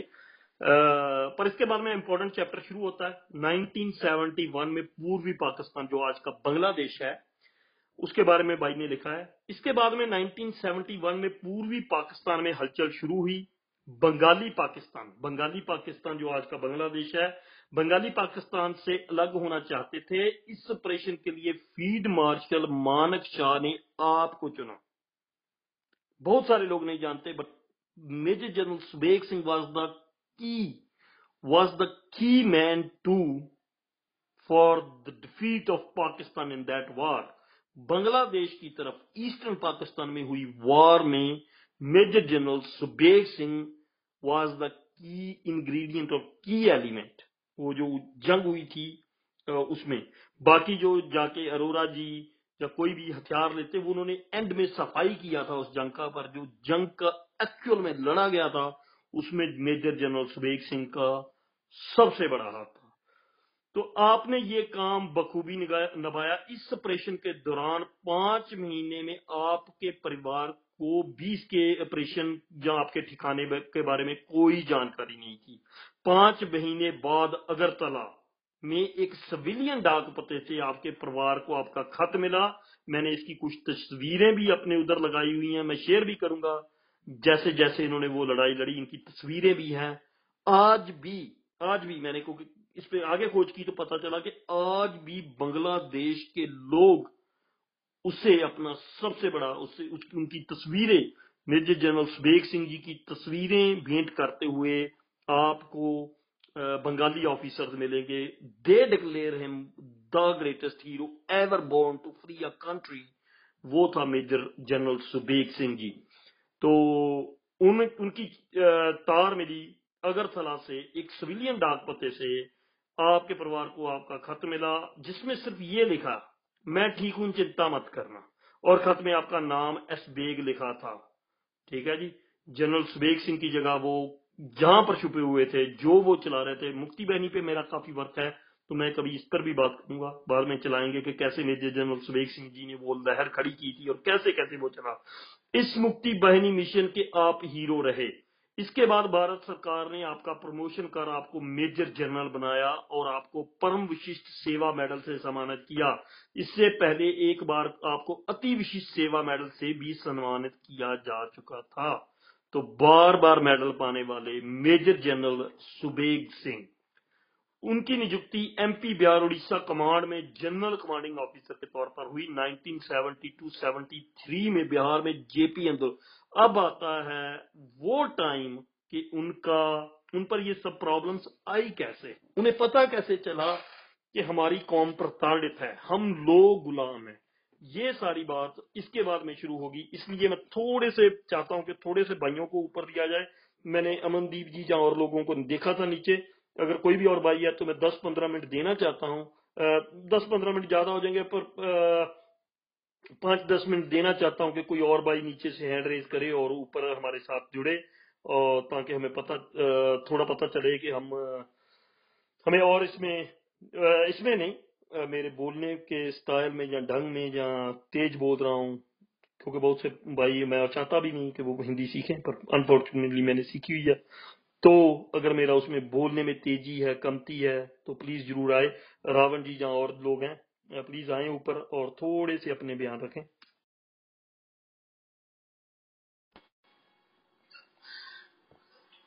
صاحب، بہت ودیا بہت ودیا جانکاری ہے بالکل کنٹینیو رکھو ਹਾਂਜੀ ਕੰਗ ਵੀਰੇ। ਕੰਗ ਵੀਰੇ। ਹਾਂਜੀ ਉਹ- ਹਾਂਜੀ ਹਾਂਜੀ ਗੁਰੀ ਜੀ। ਉਹ- ਉਹ ਮੈਨੂੰ ਕਿਤਾਬ ਦਾ ਨਾਮ ਦੱਸਣਾ ਜਿਸ ਦੀ ਗੱਲ ਕਰ ਰਹੇ ਹੋ ਮੈਂ ਪੜ੍ਹਨੀ ਆ ਬਹੁਤ ਵਧੀਆ ਲੱਗ ਰਿਹਾ ਪਰ ਮੈਂ ਜਰਨਲ ਦਾ ਨਾਮ ਤੁਹਾਨੂੰ ਦੱਸ ਦਿੰਦਾ। ਨਹਿਰੂ ਦਾ ਕਜ਼ਨ ਸੀ ਉਹ ਜਰਨਲ ਕੌਲ ਜਿਹੜਾ ਸਰਫ ਪੀ ਕੇ ਟਟੀਆਂ ਲਵਾ ਕੇ ਆ ਗਿਆ ਸੀ। ਅ, ਗੁਰੀ ਜੀ ਆਵਾਜ਼ ਨਹੀਂ ਆਈ ਤੁਹਾਡੀ ਬਹੁਤ ਹੀ ਲੋ ਆਵਾਜ਼। ਹਾਂਜੀ ਅਹ ਨਹਿਰੂ ਦਾ ਕਜ਼ਨ ਸੀ ਉਹ ਨਹਿਰੂ ਦਾ ਕਜ਼ਨ ਜਰਨਲ ਕੌਲ ਜਿਹੜਾ ਸਰਫ ਪੀ ਕੇ ਆ ਗਿਆ ਸੀ ਟਟੀਆਂ ਲਵਾ ਕੇ। ਹਾਂਜੀ ਹਾਂਜੀ ਹਾਂਜੀ ਹਾਂਜੀ ਪਰ ਉਹ ਜਰਨਲ ਹਾਂ ਪਰ ਉਹ ਇਹ ਜੰਗ ਨਹੀਂ ਸੀ ਮੇਰੇ ਖਿਆਲ ਚ ਉਹ ਚੀਨ ਨਾਲ ਜੰਗ ਹੋਈ ਸੀ ਨਾ ਉਦੋਂ। ਉਦੋਂ ਹਾਂ ਉਦੋਂ ਉਹਨੇ ਕੀਤਾ ਸੀ ਇਹ ਕਰ ਹਾਂਜੀ ਕੰਗ ਸਾਹਿਬ ਸਤਿ ਸ਼੍ਰੀ ਅਕਾਲ ਜੀ। ਪਹਿਲੇ ਤੇ ਬਹੁਤ ਵਧੀਆ ਤੁਸੀਂ ਆ ਨੌਲੇਜ ਦੀ ਜਿਹੜੀ ਆ ਗੱਲ ਛੇੜੀ ਆ ਤੇ ਤੁਹਾਡੀ ਜਿਹੜੀ ਸਟੱਡੀ ਹੁੰਦੀ ਹੈ ਇਹਨਾਂ ਚੀਜ਼ਾਂ ਦੇ ਉੱਤੇ ਐਪਰੀਸ਼ੀਏਟ ਕਰਦੇ ਆ। ਬਹੁਤ ਵਧੀਆ। ਤੇ ਇਹਦੇ ਵਿੱਚ ਮੈਂ ਬਸ ਇੰਨੀ ਕੁ ਗੱਲ ਹੀ ਕਹਿ ਕੇ ਜਾ ਰਿਹਾ ਵਾਂ ਵੀ ਉਹ ਇਹਨਾਂ ਨੇ ਨਾ ਸਿਰਫ ਇੱਕ ਤੇ ਚਾਈਨਾ ਵਾਲੀ ਗੱਲ ਤੇ ਵੀ ਖੁੱਲ ਕੇ ਗੱਲ ਨਹੀਂ ਹੋ ਸਕੀ ਹਜੇ ਤੱਕ ਵੀ ਇਹਨਾਂ ਨੇ ਕੀ ਕੀਤਾ ਸੀ ਉੱਥੇ। ਤੇ ਦੂਜਾ ਜਦੋਂ ਇਧਰ ਲੱਗੀ ਪਾਕਿਸਤਾਨ ਦੇ ਨਾਲ ਜੰਗ, ਇੱਥੇ ਵੀ ਫੌਜੀਆਂ ਨੇ ਆਪਣੇ ਹਥਿਆਰ ਸੁੱਟ ਹੀ ਦਿੱਤੇ ਸੀ ਤੇ ਇਹਨਾਂ ਨੇ ਇੱਥੋਂ ਤੱਕ ਇਹਨਾਂ ਦੇ ਅਫਸਰਾਂ ਨੇ ਕਹਿਤਾ ਸੀ ਵੀ ਬਿਆਸ ਤੋਂ ਮਗਰ ਆਣ ਕੇ ਲਾਓ, ਜਿਹੜਾ ਤੁਸੀਂ ਆਪਣੀ ਡਿਫੈਂਸ ਦੇ ਵਿੱਚ ਕੁਝ ਲੱਗਦਾ ਵੀ ਬਿਆਸ ਜਿੰਨਾ ਏਰੀਆ ਇਹਨਾਂ ਨੇ ਪਾਕਿਸਤਾਨ ਨੂੰ ਆਲਰੇਡੀ ਦੇਤਾ ਸੀ ਆਰਡਰ ਕਰਦੇ ਸੀ ਆਪਣੇ ਥੱਲੇ ਵਾਲਿਆਂ ਨੂੰ। ਉਹ ਬਸ ਸਿੱਖ ਅਫਸਰਾਂ ਨੇ ਇਹ ਸਟੈਂਡ ਲਿਆ ਸੀ ਆਪਣੇ ਤੌਰ ਤੇ ਵੀ ਨਹੀਂ ਨਹੀਂ, ਅਸੀਂ ਬਿਆਸ ਤੋਂ ਪਿੱਛੇ ਆਣ ਕੇ ਜਲੰਧਰ ਵਾਲੀ ਸਾਈਡ ਨਹੀਂ, ਆਪਾਂ ਲੜਾਂਗੇ ਤੇ ਆਪਾਂ ਜਿੱਤਾਂਗੇ, ਆਪਾਂ ਇਹਨਾਂ ਨੂੰ ਇੰਨਾ ਏਰੀਆ ਜਿਹੜਾ ਛੱਡਣਾ ਨਹੀਂ ਲੜਾਈ ਵਾਸਤੇ। ਤੇ ਉੱਥੋਂ ਦੇ ਲੋਕਲ ਲੋਕਾਂ ਨੇ ਬਾਅਦ ਵਿੱਚ ਜਿਹੜੇ ਆ ਹਥਿਆਰ ਚੁੱਕ ਕੇ ਫੌਜੀਆਂ ਦੇ ਕੋਲੋਂ ਫੜ ਕੇ ਆਪ ਲੜ ਕੇ ਤੇ ਉਹ ਪਾਕਿਸਤਾਨ ਨੂੰ ਪਛਾਣ ਧੱਕਿਆ ਸੀ। ਅਦਰਵਾਈਜ਼ ਇਹਨਾਂ ਨੇ ਤੇ ਉੱਥੇ ਵੀ ਹਥਿਆਰ ਸੁੱਟ ਕੇ ਤੇ ਉਹਨਾਂ ਨੂੰ ਆਪ ਹੀ ਉਹਨਾਂ ਦੇ ਹਵਾਲੇ ਕਰਤਾ ਸੀ ਵੀ ਇਹਨਾਂ ਨੇ ਇੱਥੇ ਤੱਕ ਇਹਨਾਂ ਦਾ ਹੌਸਲਾ ਨਹੀਂ ਸੀ ਵੀ ਅਸੀਂ ਇਹਨਾਂ ਨਾਲ ਲੜ ਸਕੀਏ, ਡਰ ਗਏ ਸੀ ਵੀ ਇਹਨਾਂ ਨੇ ਆ ਜਾਣਾ ਤੇ ਆਪਾਂ ਪਿੱਛੇ ਆਣ ਕੇ ਇੰਨਾ ਕੁ ਬਚਾ ਲਈਏ ਆਪਣਾ। ਸੋ ਉਹਦੇ ਤੇ ਵੀ ਪ੍ਰੋਪਰਲੀ ਕਿਸੇ ਨੇ ਹਜੇ ਤੱਕ ਕੋਈ ਸਟੱਡੀ ਕਰਕੇ ਜਾਂ ਸਾਹਮਣੇ ਨਹੀਂ ਰੱਖੀ ਗੱਲ। ਸੋ ਉਹਦੇ ਤੇ ਵੀ ਜ਼ਰੂਰਤ ਹੈ ਤਾਂ ਕਿ ਇਹਨਾਂ ਦੀ ਅਸਲੀਅਤ ਆ ਸਕੇ ਵੀ ਇਹਨਾਂ ਨੇ ਹੁਣ ਤੱਕ ਜਿਹੜਾ ਇੰਨਾ ਰੋਲਾ ਪਾਉਂਦੇ ਆ, ਇਹਨਾਂ ਨੇ ਕੀਤਾ ਕੀ ਆ? ਤੇ ਜੇ ਜਿਨ੍ਹਾਂ ਨੇ ਕੀਤਾ ਵਾ ਉਹਨਾਂ ਨੂੰ ਕਿ ਉਹਨਾਂ ਦਾ ਕਿਤੇ ਨਾਂ ਹੀ ਨਹੀਂ। ਬਿਆਸਲੇ ਜਿਹੜਾ ਬਿਆਸਲੇ ਲੜਾਈ ਦੇ ਵਿੱਚ ਜਿਹੜਾ। ਹਾਂਜੀ ਹਾਂਜੀ ਹਾਂਜੀ। Thank you thank you thank you ਮੈਂ ਨਾ ਅਸਲ ਚ ਉਹ ਅੱਜ ਵੀ ਪਿੰਡ ਦੇ ਲੋਕ ਜਿੰਦੇ ਆ ਜਿਹੜੇ ਗੱਲ ਕਰਨਗੇ ਦੁਆਰਕਾ ਆ ਰਹੇ ਆ ਹਮ ਜਾ ਰਹੇ ਆ ਆਪ ਡਟੇ ਰਹੋ।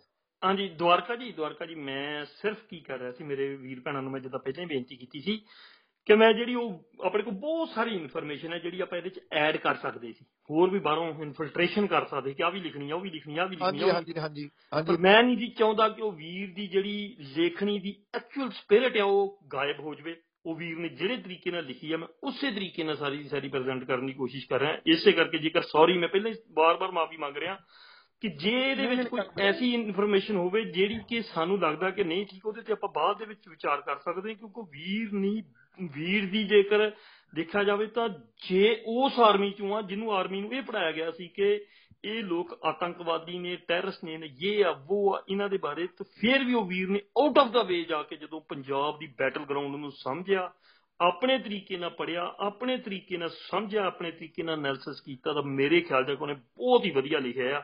ਮੈਂ ਸਿਰਫ ਉਹਦੀ ਜਿਹੜੀ ਲੇਖਣੀ ਦੀ ਸਪਿਰਿਟ ਚੋਰੀ ਨਹੀਂ ਸੀ ਕਰਨੀ ਚਾਹ ਰਿਹਾ ਅਦਰਵਾਈਜ਼ ਆਪਾਂ ਡੈਫੀਨਿਟਲੀ ਬਹੁਤ ਕੁਝ ਸ਼ੇਅਰ ਕਰ ਸਕਦੇ ਹਾਂ ਜੀ ਨਹੀਂ ਨਹੀਂ ਬਾਬਾ ਜੀ, ਲਿਖਣੀ ਦਾ ਨਾਮ ਦੱਸੋ ਕੀ ਹੈ? ਤੁਸੀਂ ਰਹੋ ਵਿਚਾਰ। ਨਹੀਂ ਨਹੀਂ ਸੌਰੀ ਵਾਲੀ ਕੋਈ ਗੱਲ ਨਾ ਲਿਖਣੀ ਦਾ ਨਾਮ ਦੱਸੋਗੇ ਵੀਰ ਜੀ ਪੜ੍ਹਨੀ ਆ ਮੈਂ ਪੜ੍ਹੀ ਨਹੀਂ ਆ ਵਾਲੀ। ਮੈਨੂੰ ਜ਼ਰੂਰ ਇਹਦਾ ਕੋਈ ਲਿੰਕ ਨਾਲ ਕੋਈ ਲਿੰਕ ਭੇਜਣਾ। ਗੁਰੀ ਜੀ ਮੈਨੂੰ ਸਿਰਫ ਇੱਕ ਪੋਸਟ ਲੱਭੀ ਸੀ ਕਿਤੇੋਂ ਉਹ ਬੰਦੇ ਦੀ ਮੈਨੂੰ ਬੰਦਾ ਨਹੀਂ ਲੱਭ ਸਕਿਆ ਅਜੇ ਤੱਕ ਆਮ ਰੀਲੀ ਸੌਰੀ ਮੈਂ ਬਹੁਤ ਕੋਸ਼ਿਸ਼ ਕੀਤੀ ਕੋਈ ਬੰਦਾ ਲੱਭਿਆ ਜਾਵੇ ਨਹੀਂ ਨਹੀਂ ਪੋਸਟ ਪੋਸਟ ਹੀ ਪੜ੍ਹੇ ਪੋਸਟ ਲਈਏ ਉਹ ਆਪਣੇ ਵਾਲੀ ਕੋਈ ਆਪਣੇ ਜਦੋਂ ਕੋਈ ਲਿਖਦਾ ਨਾ ਤਾਂ ਜੀ ਕਰਦਾ ਪੜਨ ਨੂੰ ਪੜ੍ਹੀ ਨਹੀਂ ਨਾ ਮੈਂ ਹੀ ਲਈਏ ਹਾਂਜੀ ਮੈਂ ਇਹਨੂੰ ਨਾ ਫੇਸਬੁੱਕ ਤੇ ਕਰਦਾ ਆ ਮੈਂ ਮੇਰਾ ਤਾਂ ਅਕਾਊਂਟ ਡੀਐਕਟੀਵੇਟਡ ਕੀਤਾ ਹੋਇਆ ਪਿੱਛੇ ਜੇ ਕਿਸਾਨ ਅੰਦੋਲਨ ਦੇ ਚੱਲਦੇ ਮੈਂ ਦੇਖਦਾ ਜੇ ਐਕਟੀਵੇਟ ਹੋ ਗਿਆ ਤਾਂ ਮੈਂ ਉੱਤੇ ਦੁਬਾਰਾ ਉਹ ਬੰਦੇ ਦੀ। ਪੋਸਟ ਕਰਦਾ ਆ ਥੋੜੀਆਂ ਜਿਹੀਆਂ ਮੈਂ ਇਹਦੇ ਵਿੱਚ ਚੇਂਜਸ ਕੀਤੀਆਂ ਨੇ ਸਿਰਫ ਇਹਨੂੰ ਟੱਚ ਦੇਣ ਲਈ ਜਿਹੜਾ ਲੇਖਣੀ ਦਾ ਟੱਚ ਹੁੰਦਾ ਉਹ ਦੇਣ ਲਈ ਕੀਤੀਆਂ ਨੇ ਅਦਰਵਾਈਜ਼ ਭਾਵਨਾਵਾਂ ਉਹ ਵੀਰ ਦੀਆਂ ਨੇ ਪੂਰੀਆਂ ਭਾਵਨਾਵਾਂ ਨੇ। ਬਿਲਕੁਲ ਨਹੀਂ ਚੋਰੀ ਕੀਤੀਆਂ ਉਸੇ ਤਰੀਕੇ ਨਾਲ ਰੱਖੀਆਂ ਸਿਰਫ ਆਪਣੀ ਲੇਖਣੀ ਦਾ ਇੱਕ ਟੱਚ ਜਿਹੜਾ ਹੁੰਦਾ ਉਹਨੂੰ ਦਿੱਤਾ ਗਿਆ ਕਿ ਉਹ ਕਿਉਂਕਿ ਵੀਰ ਜਿਹੜਾ ਸੀ ਉਹ ਫੌਜ ਦੇ ਵਿੱਚੋਂ ਇਸ ਕਰਕੇ ਉਹਨੇ ਸਿੰਪਲ ਲੈਂਗੁਏਜ ਵਿੱਚ ਇਹਨੂੰ ਲਿਖਣ ਦੀ ਕੋਸ਼ਿਸ਼ ਕੀਤੀ ਆ ਤੇ ਉਹ ਲੈਂਗੁਏਜ ਕਈ ਵਾਰ ਵੀਰਾਂ ਦੇ ਪੜ੍ਹਨ ਦੇ ਵਿੱਚ ਥੋੜੀ ਜਿਹੀ ਉਦਾਂ ਦੀ ਹੋ ਜਾਂਦੀ ਆ।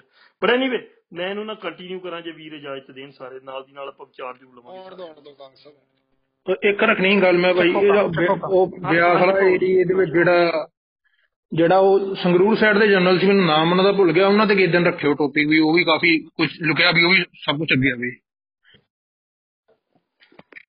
ਠੀਕ ਹੈ ਜੀ ਜੇ ਆਪਾਂ ਨੂੰ ਇੱਕ ਕੰਗ ਸਾਹਿਬ ਇੱਕ ਮੇਰੀ ਸੁਜੈਸ਼ਨ ਸੀਗੀ। ਹਾਂਜੀ ਜਦੋਂ ਹਾਂਜੀ। ਕਿ ਸਿਰਫ ਇੰਨੀ ਅੱਛੀ ਇੰਪੋਰਟੈਂਟ ਇਨਫੋਰਮੇਸ਼ਨ ਹੈਗੀ ਹੈ ਮੇਰੇ ਖਿਆਲ ਬਾਹਮਣ ਬੁਮਣਾ ਨੂੰ ਵੀ ਸੱਦਣਾ ਚਾਹੀਦਾ ਸੀ ਅਸੀਂ ਲਿਖਿਆ ਓਨਲੀ ਫॉर 6 ਮੇਰੇ ਖਿਆਲ ਦੂਜੇ ਬੰਦੇ ਨੂੰ ਆਉਣ ਦਈਏ। ਨਹੀਂ ਇਹ ਨਾ ਆਪਾਂ ਇਹਦੇ। ਲਈ ਇਹਦੇ ਲਈ ਰੂਮ ਕ੍ਰੀਏਟ ਕੀਤਾ ਸੀ ਪਰਲੇ ਪਾਸੇ ਪਰ ਉਹ ਗਿਲ ਸਾਹਿਬ ਕਹਿੰਦੇ ਕਿ ਅੱਜ ਤੁਸੀਂ ਇੱਧਰ ਕਰੋ। ਉਹਨਾਂ ਨੇ ਕਿਹਾ ਕਿ ਉਹਨਾਂ ਨੇ ਸੁਜੈਸ਼ਨ ਦਿੱਤੀ ਸੀ ਕਿ ਆਪਾਂ ਨੇ ਇੱਧਰ ਇੱਕ ਵਾਰੀ ਕਰ ਦਈਏ ਉਸ ਤੋਂ ਬਾਅਦ ਫਿਰ ਆਪਾਂ ਪੂਰੇ ਦਾ ਪੂਰਾ ਅੱਜ ਆਪਣੇ ਕੋਲ ਰਿਕਾਰਡਿੰਗ ਵੀ ਨਹੀਂ ਸੀ। ਰਿਕਾਰਡਿੰਗ ਕਰਕੇ ਪੂਰੇ ਤਰੀਕੇ ਦੇ ਨਾਲ ਇਹਨੂੰ ਜਾਣੀ ਕਿ ਲੋਕਾਂ ਸਾਹਮਣੇ ਪੇਸ਼ ਕਰਾਂਗੇ। ਉਹਨਾਂ ਡਿਸ- ਉਹਨਾਂ ਡਿਸਟਰਬ ਵੀ ਕਰਨਾ ਫਾਇਦਾ ਨਹੀਂ ਕੋਈ ਲਿਆਉਂਦਾ ਕਿਉਂਕਿ ਪਤਾ ਹੈਗਾ ਹੈ, ਇਹ ਜਿਹੜੇ ਦੂਜੇ ਜਿਹੜੇ ਸੰਗੀ ਆ ਨਾ ਉਹਨਾਂ ਨੂੰ ਇਹਨਾਂ ਨੂੰ ਮੇਰੇ ਖਿਆਲ ਆਪਾਂ ਓਪਨ ਕਰੀਏ ਬੜਾ ਬੜੀ।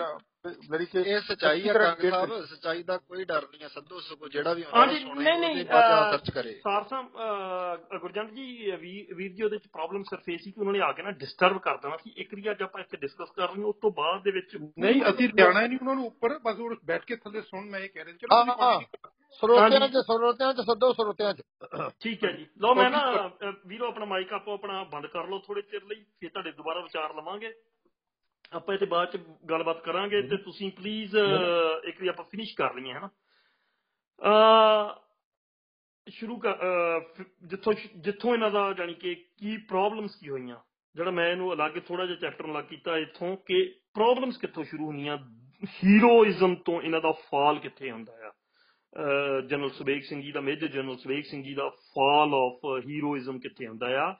ਉਹ ਧਿਆਨ ਨਾਲ ਸੁਣਨ ਵਾਲੀ ਗੱਲ ਹੈ ਕਿ ਹੋਇਆ ਕਿਉਂ ਸੀ ਇਹਨਾਂ ਨੂੰ ਬਾਅਦ ਦੇ ਵਿੱਚ ਅਹਿਸਾਸ ਕਿਵੇਂ ਹੋਇਆ ਕਿ ਅਸੀਂ ਗੁਲਾਮ ਆ आपकी नियुक्ति एमपी ठीक है एमपी बिहार उड़ीसा कमांड की जनरल कमांडिंग ऑफिसर के तौर पर हुई 1972 एंड 73 में बिहार में जेपी अंदोलन शुरू हो चुका था ਬਿਹਾਰ ਚ 1972 ਜਿਹਨੂੰ ਜੇਪੀ ਦਾ ਅੰਦੋਲਨ ਕਹਿੰਦੇ ਆ ਜਿਹਦੇ ਤੋਂ ਬਾਅਦ ਦੇ ਵਿੱਚ ਇੱਥੇ ਇੰਦਰਾ ਗਾਂਧੀ ਨੇ ਟੋਟਲ ਬਲੌਕੇਟ ਲਾ ਦਿੱਤਾ ਸੀਗਾ ਠੀਕ ਆ ਜਿਹਨੂੰ ਕਿ ਵਰਲਡ ਦੇ ਵਿੱਚ ਬੜੇ ਬੜੇ ਡਿਫਰੈਂਟ ਨਾਂ ਦਿੱਤੇ ਗਏ ਆ ਟੋਟਲ ਜਾਨੀ ਕਿ ਜਿਹਦਾ ਕਿ ਰਾਜਾਸ਼ਾਹੀ ਜਿਹੜੀ ਲਾ ਦਿੱਤੀ ਸੀਗੀ ਡਿਕਟੇਟਰਸ਼ਿਪ ਉਸ ਟਾਈਮ ਤੇ ਲਾਗੂ ਰਹੀ ਆ ਉਹਦੇ ਟਾਈਮ ਦੀ ਹੁਣ ਗੱਲ ਸ਼ੁਰੂ ਹੋਣ ਲੱਗੀ ਆ 1970 टू 73 में बिहार में जेपी आंदोलन शुरू हो चुका था और ये आंदोलन इंदिरा सरकार के लिए खतरा बन गया पुलिस महकमा जो पुलिस थी बिहार की वो अंदर खाते आंदोलन आंदोलनकर्ताओं से हमदर्दी रखता था ਜਿੱਦਾਂ ਕਿ ਅੱਜ ਵੀ ਹੋ ਰਿਹਾ। ਬਹੁਤ ਸਾਰੇ ਐਸੇ ਪੁਲਸੀਏ ਜਿਹੜੇ ਕਿ ਕਿਸਾਨ ਕਬੀਲਾਈ ਜਾਂ ਹੋਰ ਪਰਿਵਾਰਾਂ ਨੂੰ ਬਿਲੋਂਗ ਕਰਦੇ ਉਹ ਕਿਸਾਨ ਅੰਦੋਲਨ ਦਿਲੋਂ ਅਹ, ਰੱਖਦੇ ਨੇ। ਪਰ ਕਿਉਂਕਿ ਉਹ ਗੁਲਾਮ ਨੇ ਸਿਸਟਮ ਦੇ ਇਸ ਕਰਕੇ ਕਈ ਵਾਰ ਉਹ ਲਾਠੀ ਚਾਰਜ ਵੀ ਕਰ ਦਿੰਦੇ ਕਦੀ ਕੁਝ ਕਰ ਦਿੰਦੇ ਆ। ਇਦਾਂ ਹੀ ਪੁਲਿਸ ਮਹਿਕਮਾ ਅੰਦਰ ਖਾਤੇ ਅੰਦੋਲਨਕਾਰੀਆਂ ਸੇ ਹਮਦਰਦੀ ਰੱਖਦਾ ਜਿਸ ਕਾਰਨ ਸਰਕਾਰ ਨੇ ਸੈਨਾ ਦੀ ਮਦਦ ਉਹ ਹੀ ਜਿਹੜਾ ਕਿ 1984 ਦੇ ਵਿੱਚ ਕੀਤਾ ਸੀਗਾ ਇਹ ਉਸੇ ਹੀ ਆਪਰੇਸ਼ਨ ਕਿ ਸਰਕਾਰ ਨੇ ਜੇਪੀ ਦਾ ਅੰਦੋਲਨ ਖਤਮ ਕਰਨ ਦੇ ਲਈ ਫੌਜ ਦੀ ਹੈਲਪ ਲੈਣ ਦੀ ਸੋਚੀ ਜਦੋਂ ਇੰਦਰਾ ਗਾਂਧੀ ਨੇ ਤਾਂ ਉਹਦੇ ਵਿੱਚ ਫਿਰ ਸਭ ਤੋਂ ਪਹਿਲਾਂ ਜਿਹੜਾ ਨਾਂ ਆਇਆ ਉਹ ਮੁਕਤੀ ਬਾਹਿਨੀ ਜਿਹੜੀ ਉਹ ਬੰਗਾਲੀਆਂ ਦੀ ਲਹਿਰ ਖੜੀ ਕੀਤੀ ਸੀ ਉਹਦੀ ਜ- ਉਸਕੇ ਹੀਰੋ ਜੋ ਅਹ, ਜ- ਅਹ, ਹੀਰੋ ਜਿਹੜੇ ਅਹ, ਜਨਰਲ ਸੁਰੇਖ ਜੀ ਸਿੰਘ ਸੀ ਉਹਨਾਂ ਦੇ ਉੱਤੇ ਜ਼ਿੰਮੇਵਾਰੀ ਪਾਉਂਦਿਆਂ ਹੋਇਆ ਕਿਹਾ ਕਿ ਤੁਸੀਂ ਜੇਪੀ ਕੋਕੇ ਆਪ ਕਿਉਂਕਿ ਉਸ ਸਾਰੇ ਏਰੀਏ ਦੇ ਕਮਾਂਡਿੰਗ ਆਫੀਸਰ ਸਨ ਬਿਹਾਰ ਦੇ। ਉਹ ਉਹਨਾਂ ਦੀ ਜ਼ਿੰਮੇਵਾਰੀ ਲਈ ਗਈ کہ آپ کو جیپی جیپی کی گرفتاری اور اندولن کرتاؤں کے خلاف سخت قدم اٹھانے کے نردیش دیے پرنتو آپ نے یہ کہتے ہوئے انکار کر دیا کہ یہ میرا کام نہیں ہے بالکل ایک ٹرو آرمی مین دی طرح ਅਸੀਂ ਆਪਣੇ ਸਿਵਿਲੀਅਨਸ ਦੇ ਉੱਤੇ ਜ਼ੁਲਮ ਨਹੀਂ ਕਰਨਾ ਅਸੀਂ ਇਹ ਤੁਹਾਡਾ ਪੋਲੀਟੀਕਲ ਮਸਲਾ ਇਹਨੂੰ ਪੋਲੀਟੀਕਲੀ ਖਤਮ ਕਰੋ। ਪਰ ਇੰਦਰਾ ਗਾਂਧੀ ਨੇ ਉਸ ਇਲਾਕੇ ਦੇ ਕਮਾਂਡਿੰਗ ਆਫੀਸਰ ਜਦੋਂ ਜਨਰਲ ਸਬੇਕ ਸਿੰਘ ਨੂੰ ਇਹ ਆਦੇਸ਼ ਦਿੱਤੇ ਕਿ ਤੁਸੀਂ ਇੱਕ ਜਿਹੜਾ ਪੋਲੀਟੀਕਲ ਲੀਡਰ ਜੇਪੀ ਸੀ, ਉਹਨੂੰ ਗ੍ਰਿਫਤਾਰ ਕਰ ਲਓ ਤੇ ਜਿਤਨੇ ਵੀ ਅੰਦੋਲਨ ਕਰਤਾ ਹੈ ਉਨਕੇ ਖਿਲਾफ सख्ती दिखाओ तो जनरल जी ने जनरल सुबेग सिंह जी ने انکار کر دیا کہ ہم اپنے ہی لوگوں پر ظلم نہیں کریں گے۔ جس کا نتیجہ یہ ہوا کہ بعد میں کانگریس سرکار نے آپ کو پریشان کرنے کے لیے آپ کے ورد سی بی آئی جانچ بٹھا دی۔ کچھ آفیسروں کو بھی آپ سے جرن تھی، جس کا کارن آپ کی اس مہتوپورن جگہ جگبل پور یہاں آپ کی نگرانی میں انڈو پاک یدھ کے بندی بھی تھے۔ انڈو پاکستان دے ਦੇ ਵਿੱਚ ਖਿਲਾਫ ਜੰਗ ਹੋਈ ਸੀ 1971 ਦੇ ਵਿੱਚ ਜਿਹੜੀ ਬੰਦ ਉੱਥੇ ਜਿਹੜੇ ਉਹ ਲੋਕ ਰੱਖੇ ਹੋਏ ਸਨ، ਉਹਨਾਂ ਦੀ ਵੀ ਜ਼ਿੰਮੇਵਾਰੀ ਦੇਣ ਤੋਂ ਇਨਕਾਰ ਕਰ ਦਿੱਤਾ। اور سینا نے ایسا فیصلہ آگے پروموشن میں بادہ ڈالنے کے لیے کیا اگے جڑی پرموشن ہو کے انہوں نے ایک دن سپر جنرل مانک شاہ دی تھان تے جا کے بہنا سی اس لائن دے وچ دیکھو 1940s دے وچ سلیکٹ ہوئے سن اور آفیسر رینک تے سلیکٹ ہوئے سن ایک تو بعد ایک انہاں دی اچیومنٹ سی چاہے او 1960 48 دی وار ہوئے 1965 1971.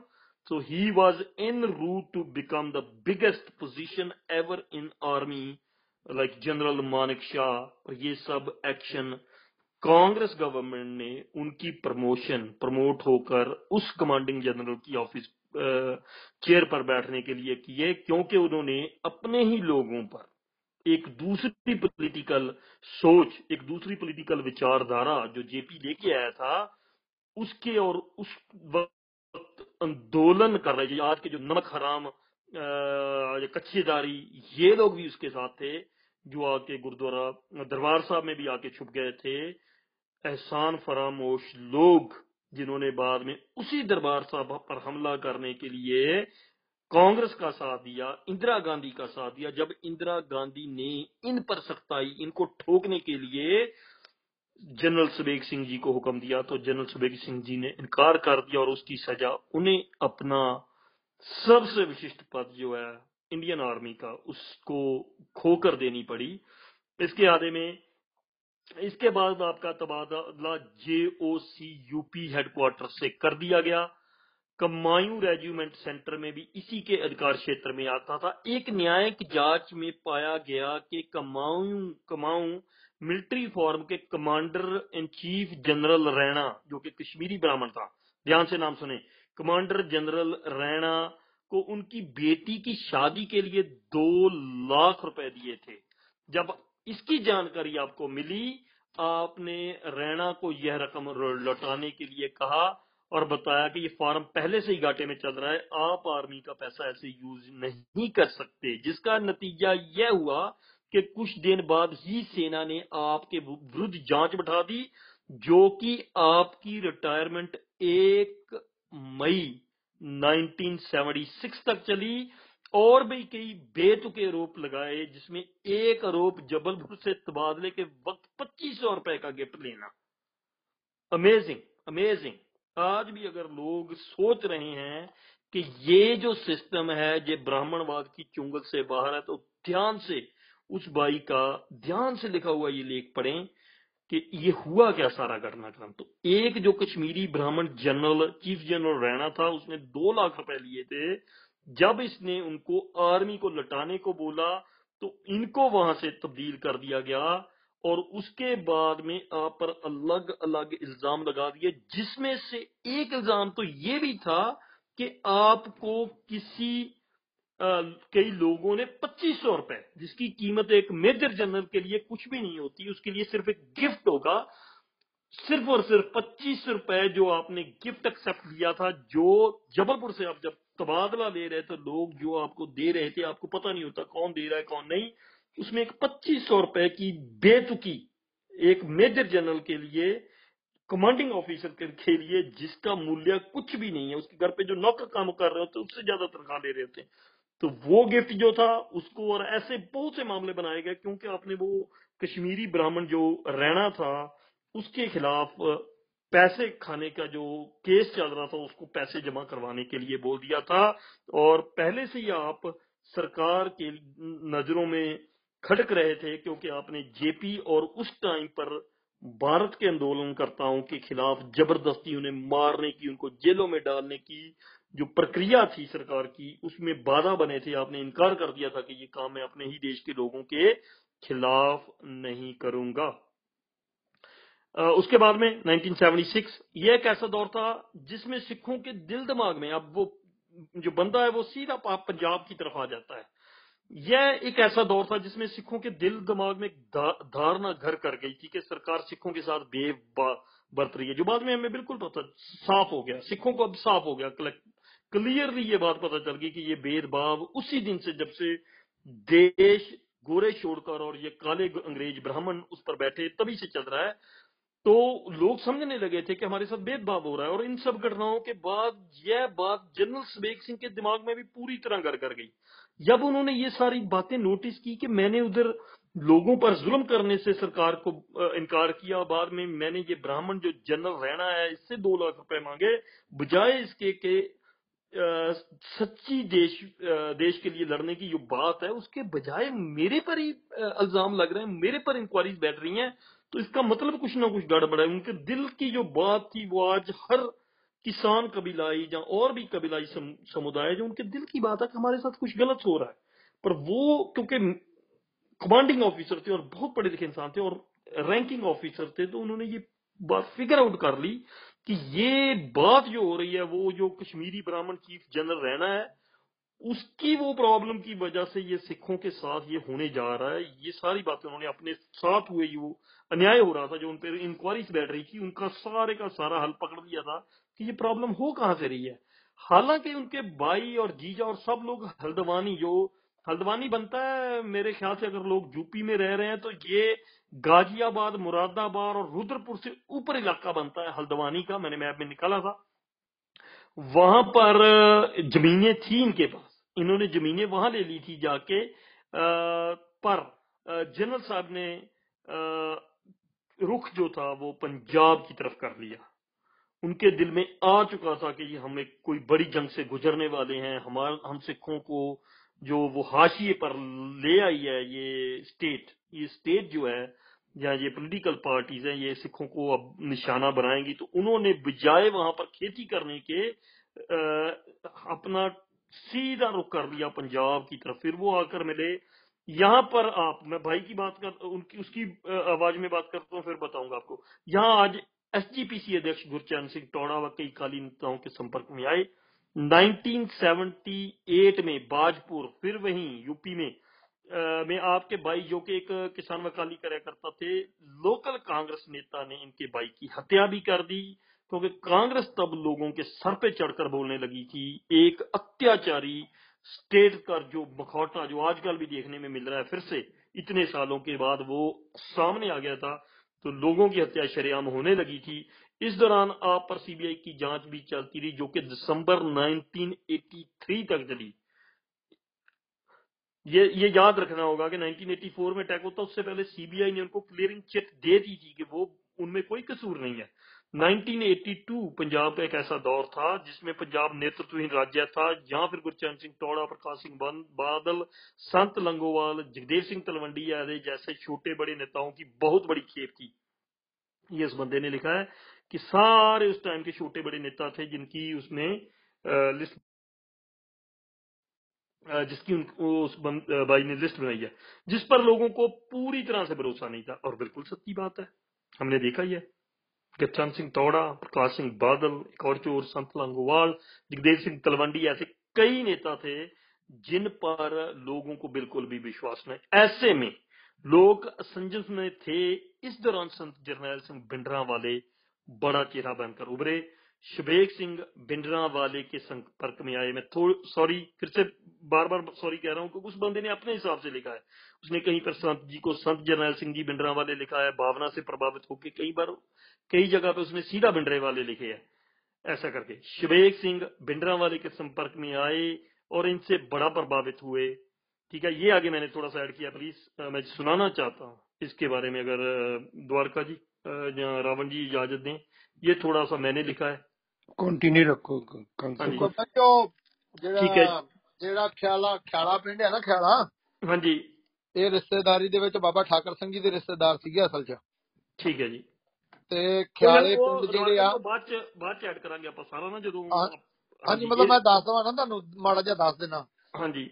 ਹਾਂਜੀ ਰਹੋ ਵਿਚਾਰ ਤੁਸੀਂ ਮਤਲਬ ਜੇ ਕਰਨਾ ਹਾਂਜੀ। ਕਰੀਓ ਨੋ ਇਹਨੂੰ ਪ੍ਰੋਬਲਮ ਨਾ ਬਾਅਦ ਦੇ ਵਿੱਚ ਸਾਰੀਆਂ ਚੀਜ਼ਾਂ ਐਡ ਕਰਦੇ ਮੈਂ ਜਿੱਥੇ ਕਿਤੇ ਆਪਣਾ ਵਿੱਚ ਵਿੱਚ ਐਡ ਕੀਤਾ ਉਦੋਂ ਮੈਂ ਲਫ਼ਜ਼ ਕਾਫੀ ਐਡ ਕੀਤੇ ਨੇ ਬਟ ਸਟਿਲ ਜਿੱਥੇ ਮੈਂ ਲਾਈਨਾਂ ਐਡ ਕੀਤੀਆਂ ਮੈਂ ਦੱਸ ਦਿਆਂ। ਆਪ ਹਾਂਜੀ ਅ, لگا ਭੈਣਾਂ ਨੂੰ ਲੱਗਾ ਵੀ ਬਾਬਾ ਠਾਕਰ ਸਿੰਘ ਹੀ ਲੱਭ ਕੇ ਲੈ ਆਏਗੇ ਜਨਰਲ ਲਾਭ ਸਿੰਘ ਜੀ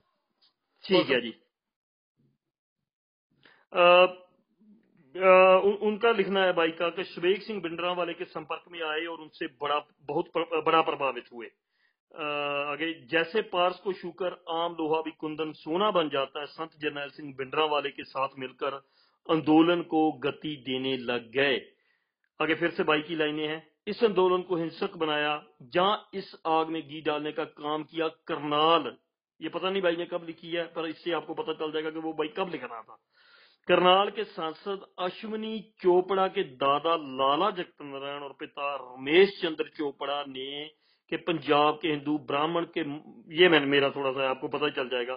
رمیش چندر نے کی پنجاب کے ہندو کو اپنی ماتر بھاشا ہندی لکھوانے کو کہہ کر کیا۔ جس کارن آخر میں بلو سٹار آپریشن کی نوبت آئی اور چھ جون 1984 کو یہاں پہ اس نے ہری مندر والا لکھا تھا تو میں نے اس کو دربار صاحب کیا ہے پلیز دربار صاحب میں بھارت سرکار کے باغی جنرل سبیک سنگھ نے سکھی کے لیے لڑتے ہوئے شہیدی دی۔ یہ یہاں تک اس بائی کا کاپی ٹو کاپی یا میرے بہت کم الفاظ ہیں اس میں۔ سو یہ یہاں تک اس بھائی نے پوری کی پوری دی ہے۔ اس کے آگے میں اب اگر اجازت دو تو میں اپنا جو وہ شروع کرتا ہوں، نہیں تو یہاں تک اس بھائی نے بہت ہی پیار سے اور میں اس بھائی کی بہت ریسپیکٹ کرتا ہوں۔ اس فوج میں سے اٹھ کے کرٹیک اس فوج پر ہی لکھا ہے، جس نے کہ جنرل سبیک سنگھ جی جہاں سن جرنیل سنگھ جی بنڈرا والا، ان سب کو شہید کیا اور دربار صاحب پر حملہ کیا۔ راون جی؟ जी ਬਹੁਤ ਵਧੀਆ ਮੈਂ ਉਹੀ ਕਹਿ ਰਿਹਾ ਸੀ ਇਹ ਜਦੋਂ ਓਪਨ ਚ ਬਾਹਮਣਾ ਨੂੰ ਵੀ ਬੁਲਾਵਾਂਗੇ ਨਾ ਇਹ ਬਿਲਕੁਲ ਦੱਸਿਓ ਸਾਨੂੰ ਤਾਂ ਪਤਾ ਸੀ ਸ- ਕਾਫੀ ਚੀਜ਼ਾਂ ਦਾ ਇਹਦਾ हाँ जी पर ये ये- उस, उस भाई की लेखनी है अ, द्वारका जी अगर- रा- रावण जी प्लीज मैं अगर च- इजाजत हो तो मैं फिनिश कर लूं क्योंकि आगे इसके बारे में मैंने कुछ जोड़ा है हाँ, अपने समाज हाँ, के हाँ जी, लिए हाँ जी अप, अपने सारे लोगों के लिए तो इसलिए अगर वो बाई या कोई सुने تو میں پہلے ہی ڈکلیئر کر رہا ہوں کہ اس کے بعد میں پہلے بھی کچھ کچھ میرا ایڈ کیا ہوا ہے، پر بعد میں میں نے جو اس کا جو ہم نے ارتھ نکالنا ہے، اس کے لیے جو لکھا ہے، تو اس کو بعد میں پلیز فوج کا ایک کا ایک جنرل جسے اس کی موت کے بعد مارنے والی فوج نے کھڑے ہو کر سلامی دی، جن کے ہاتھوں میں پل کر لڑنا سیکھا ہو، جن کے بلائے پلین پر چل کر دوسرے وشو یدھ کے بعد ہونے والی سب سے بڑی جنگ جیتی ہو۔ کیا بیتی ہوگی ان فوجیوں کے دل پر جب اپنے ہیرو کو مار کر؟ کیسے وہ نوجوان برہمنی دیش میں بندے، آنکھوں سے خون کے آنسو روئے ہوں گے، جب ان کو اپنا جنرل، ان کا اپنا خون، ان کے ہی ہاتھوں مروا کر ان کے منہ میں مٹھائی ڈھوسی گئی ہوگی؟ قبیلائیوں کے سب سے پوتر، سب سے مقدس جگہ دھرتی پر، دربار صاحب پر ان کے ہی ہاتھوں سے توڑوائی گئی ہوگی۔ ان کے بزرگوں، ان کے مہا پرشوں کیونکہ یہ جو ہمیں بانی کی دات ہوئی ہے، یہ اس خطے کی سب سے زیادہ بڑے علاقے کے مہا پرشوں کی، ہمارے ہی لوگوں کی بانی ہے۔ تو اس کے بارے میں میں کہہ رہا ہوں کہ ان کے بزرگوں، ان کے مہا پرشوں کی بانی کو ان کے ہی ہاتھوں سے آگ لگوا کر یا براہمن واد کا دینتیا دلی میں بیٹھ کر مسکرایا ہوگا۔ وہ قبیلائی جنہوں نے سکندر دا گریٹ کا رستہ روک لیا، مغلوں کے سر کاٹ دیے، مسے رانگڑ کے سر کے ساتھ راجستان کے ماروتھل میں فٹ بال کھیلے۔ 1984 میں برہمنی سازش میں پھنسے۔ اپنوں کے ہاتھوں سے ہوئی شکست دیکھ۔ تیجا جی مہاراج مہاراج سورجا مال، مہیر بو جیسے مہاراج مہا پرشوں کی آتما کتنا روئی ہوگی۔ اس لڑائی میں براہمن بنیوں کی رات راجیو گاندھی اور بھٹو نے ایک بار پھر سے سودا کر کے قبیلائی خون کی آخری چنگاری بلیک تھنڈر کر کے بجانے کی کوشش کی اور لاکھوں قبیلائیوں کے بچے، بچوں کو شہید کر دیا اور گمنام لاشیں بنا دی۔ اور آج آج کے پرپیک سے میں نے آگے لکھا ہے، یا گٹن تو محسوس ہوتی ہی ہوگی جیسے جنگل کے شیر کو پہلی بار پنجرے میں آزاد ہواؤں پہ راج کرنے والے باز کو پنکھ ٹوٹ جانے پر۔ مرنے سے پہلے فانسی کے فندے کی کستی ہوئی ڈور سی قبیلائیوں کو جمینوں سے توڑ کر ہمیشہ کے لیے غلام بنانے کا فیصلہ سن کر سینکڑوں سالوں تک آنے والی جنریشن کے غلام ہو جانے کا ڈر۔ اپنے ہی لوگوں دوارا برہمنوں کے اشاروں پر لگائے جا رہے۔ پھر سے کہہ دوں، اپنے ہی لوگوں دوارا برہمنوں کے اشاروں پر لگائے جا رہے S C S T act کا ڈر، گھر میں روم گھوم رہے پڑھے لکھے بے روزگار بچوں کے چاروں طرف بانٹ رہے نشے میں پڑ جانے کا ڈر، گھر میں بیٹھی بیٹی کو گور رہے سماج کا ڈر۔ آج بھی نہیں جاگو گے آج بھی نہیں جاگو گے مول شنکر تیواری جس کا نام نقلی نام دیانند سرسوتی ہے، کی چٹائی افیم سے تو کب جاگو؟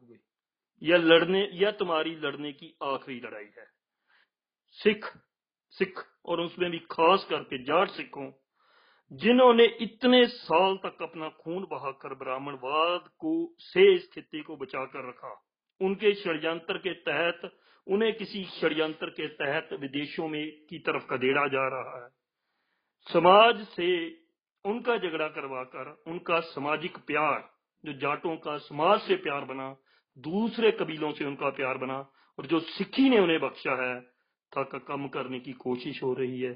براہمن واد کا یہ دینتیا دھیرے دھیرے تم لوگوں کو نگلنے کے لیے بڑھ رہا ہے۔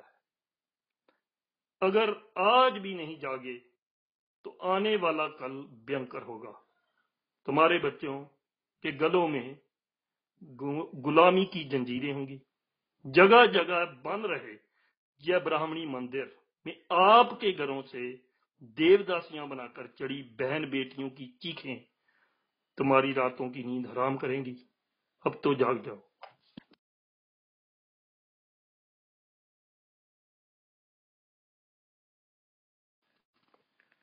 تھینک یو ویر جی میں بہت بہت بڑھیا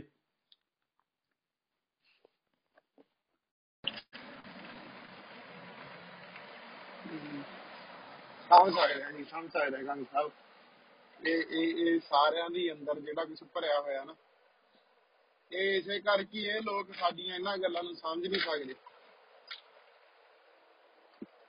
ਜਿਹੜਾ ਦਰਬਾਰ ਸਾਹਿਬ ਨੂੰ ਅਕਾਲ ਤਖਤ ਸਾਹਿਬ ਨੂੰ ਢੱਠੇ ਨੂੰ ਦੇਖਿਆ ਜਿਹੜੇ ਸਿੱਖਾਂ ਨੇ ਜਿਹੜੇ ਉਹਨਾਂ ਦੇ ਦਿਲ ਰੋਏ ਨੇ ਉਹ ਉਹ- ਉਹ ਨਹੀਂ ਇਹ ਲੋਕ ਸਮਝ ਹੀ ਨਹੀਂ ਸਕਦੇ ਕਦੇ ਇਹ- ਇੱਕ ਸਿੱਖ ਹੀ ਸਮਝ ਸਕਦਾ ਜਿਹੜਾ ਉਹਦਾ ਗੁਰੂ ਦੇ ਨਾਲ ਜਿਹੜਾ ਰਿਸ਼ਤਾ ਨਾ। ਇੱਕ ਦਾ ਦਰਬਾਰ ਸਾਹਿਬ ਨਾਲ ਦਾ ਹਰਮੰਦਰ ਸਾਹਿਬ ਨਾਲ ਤੇ ਅਕਾਲ ਤਖਤ ਸਾਹਿਬ ਨਾਲ।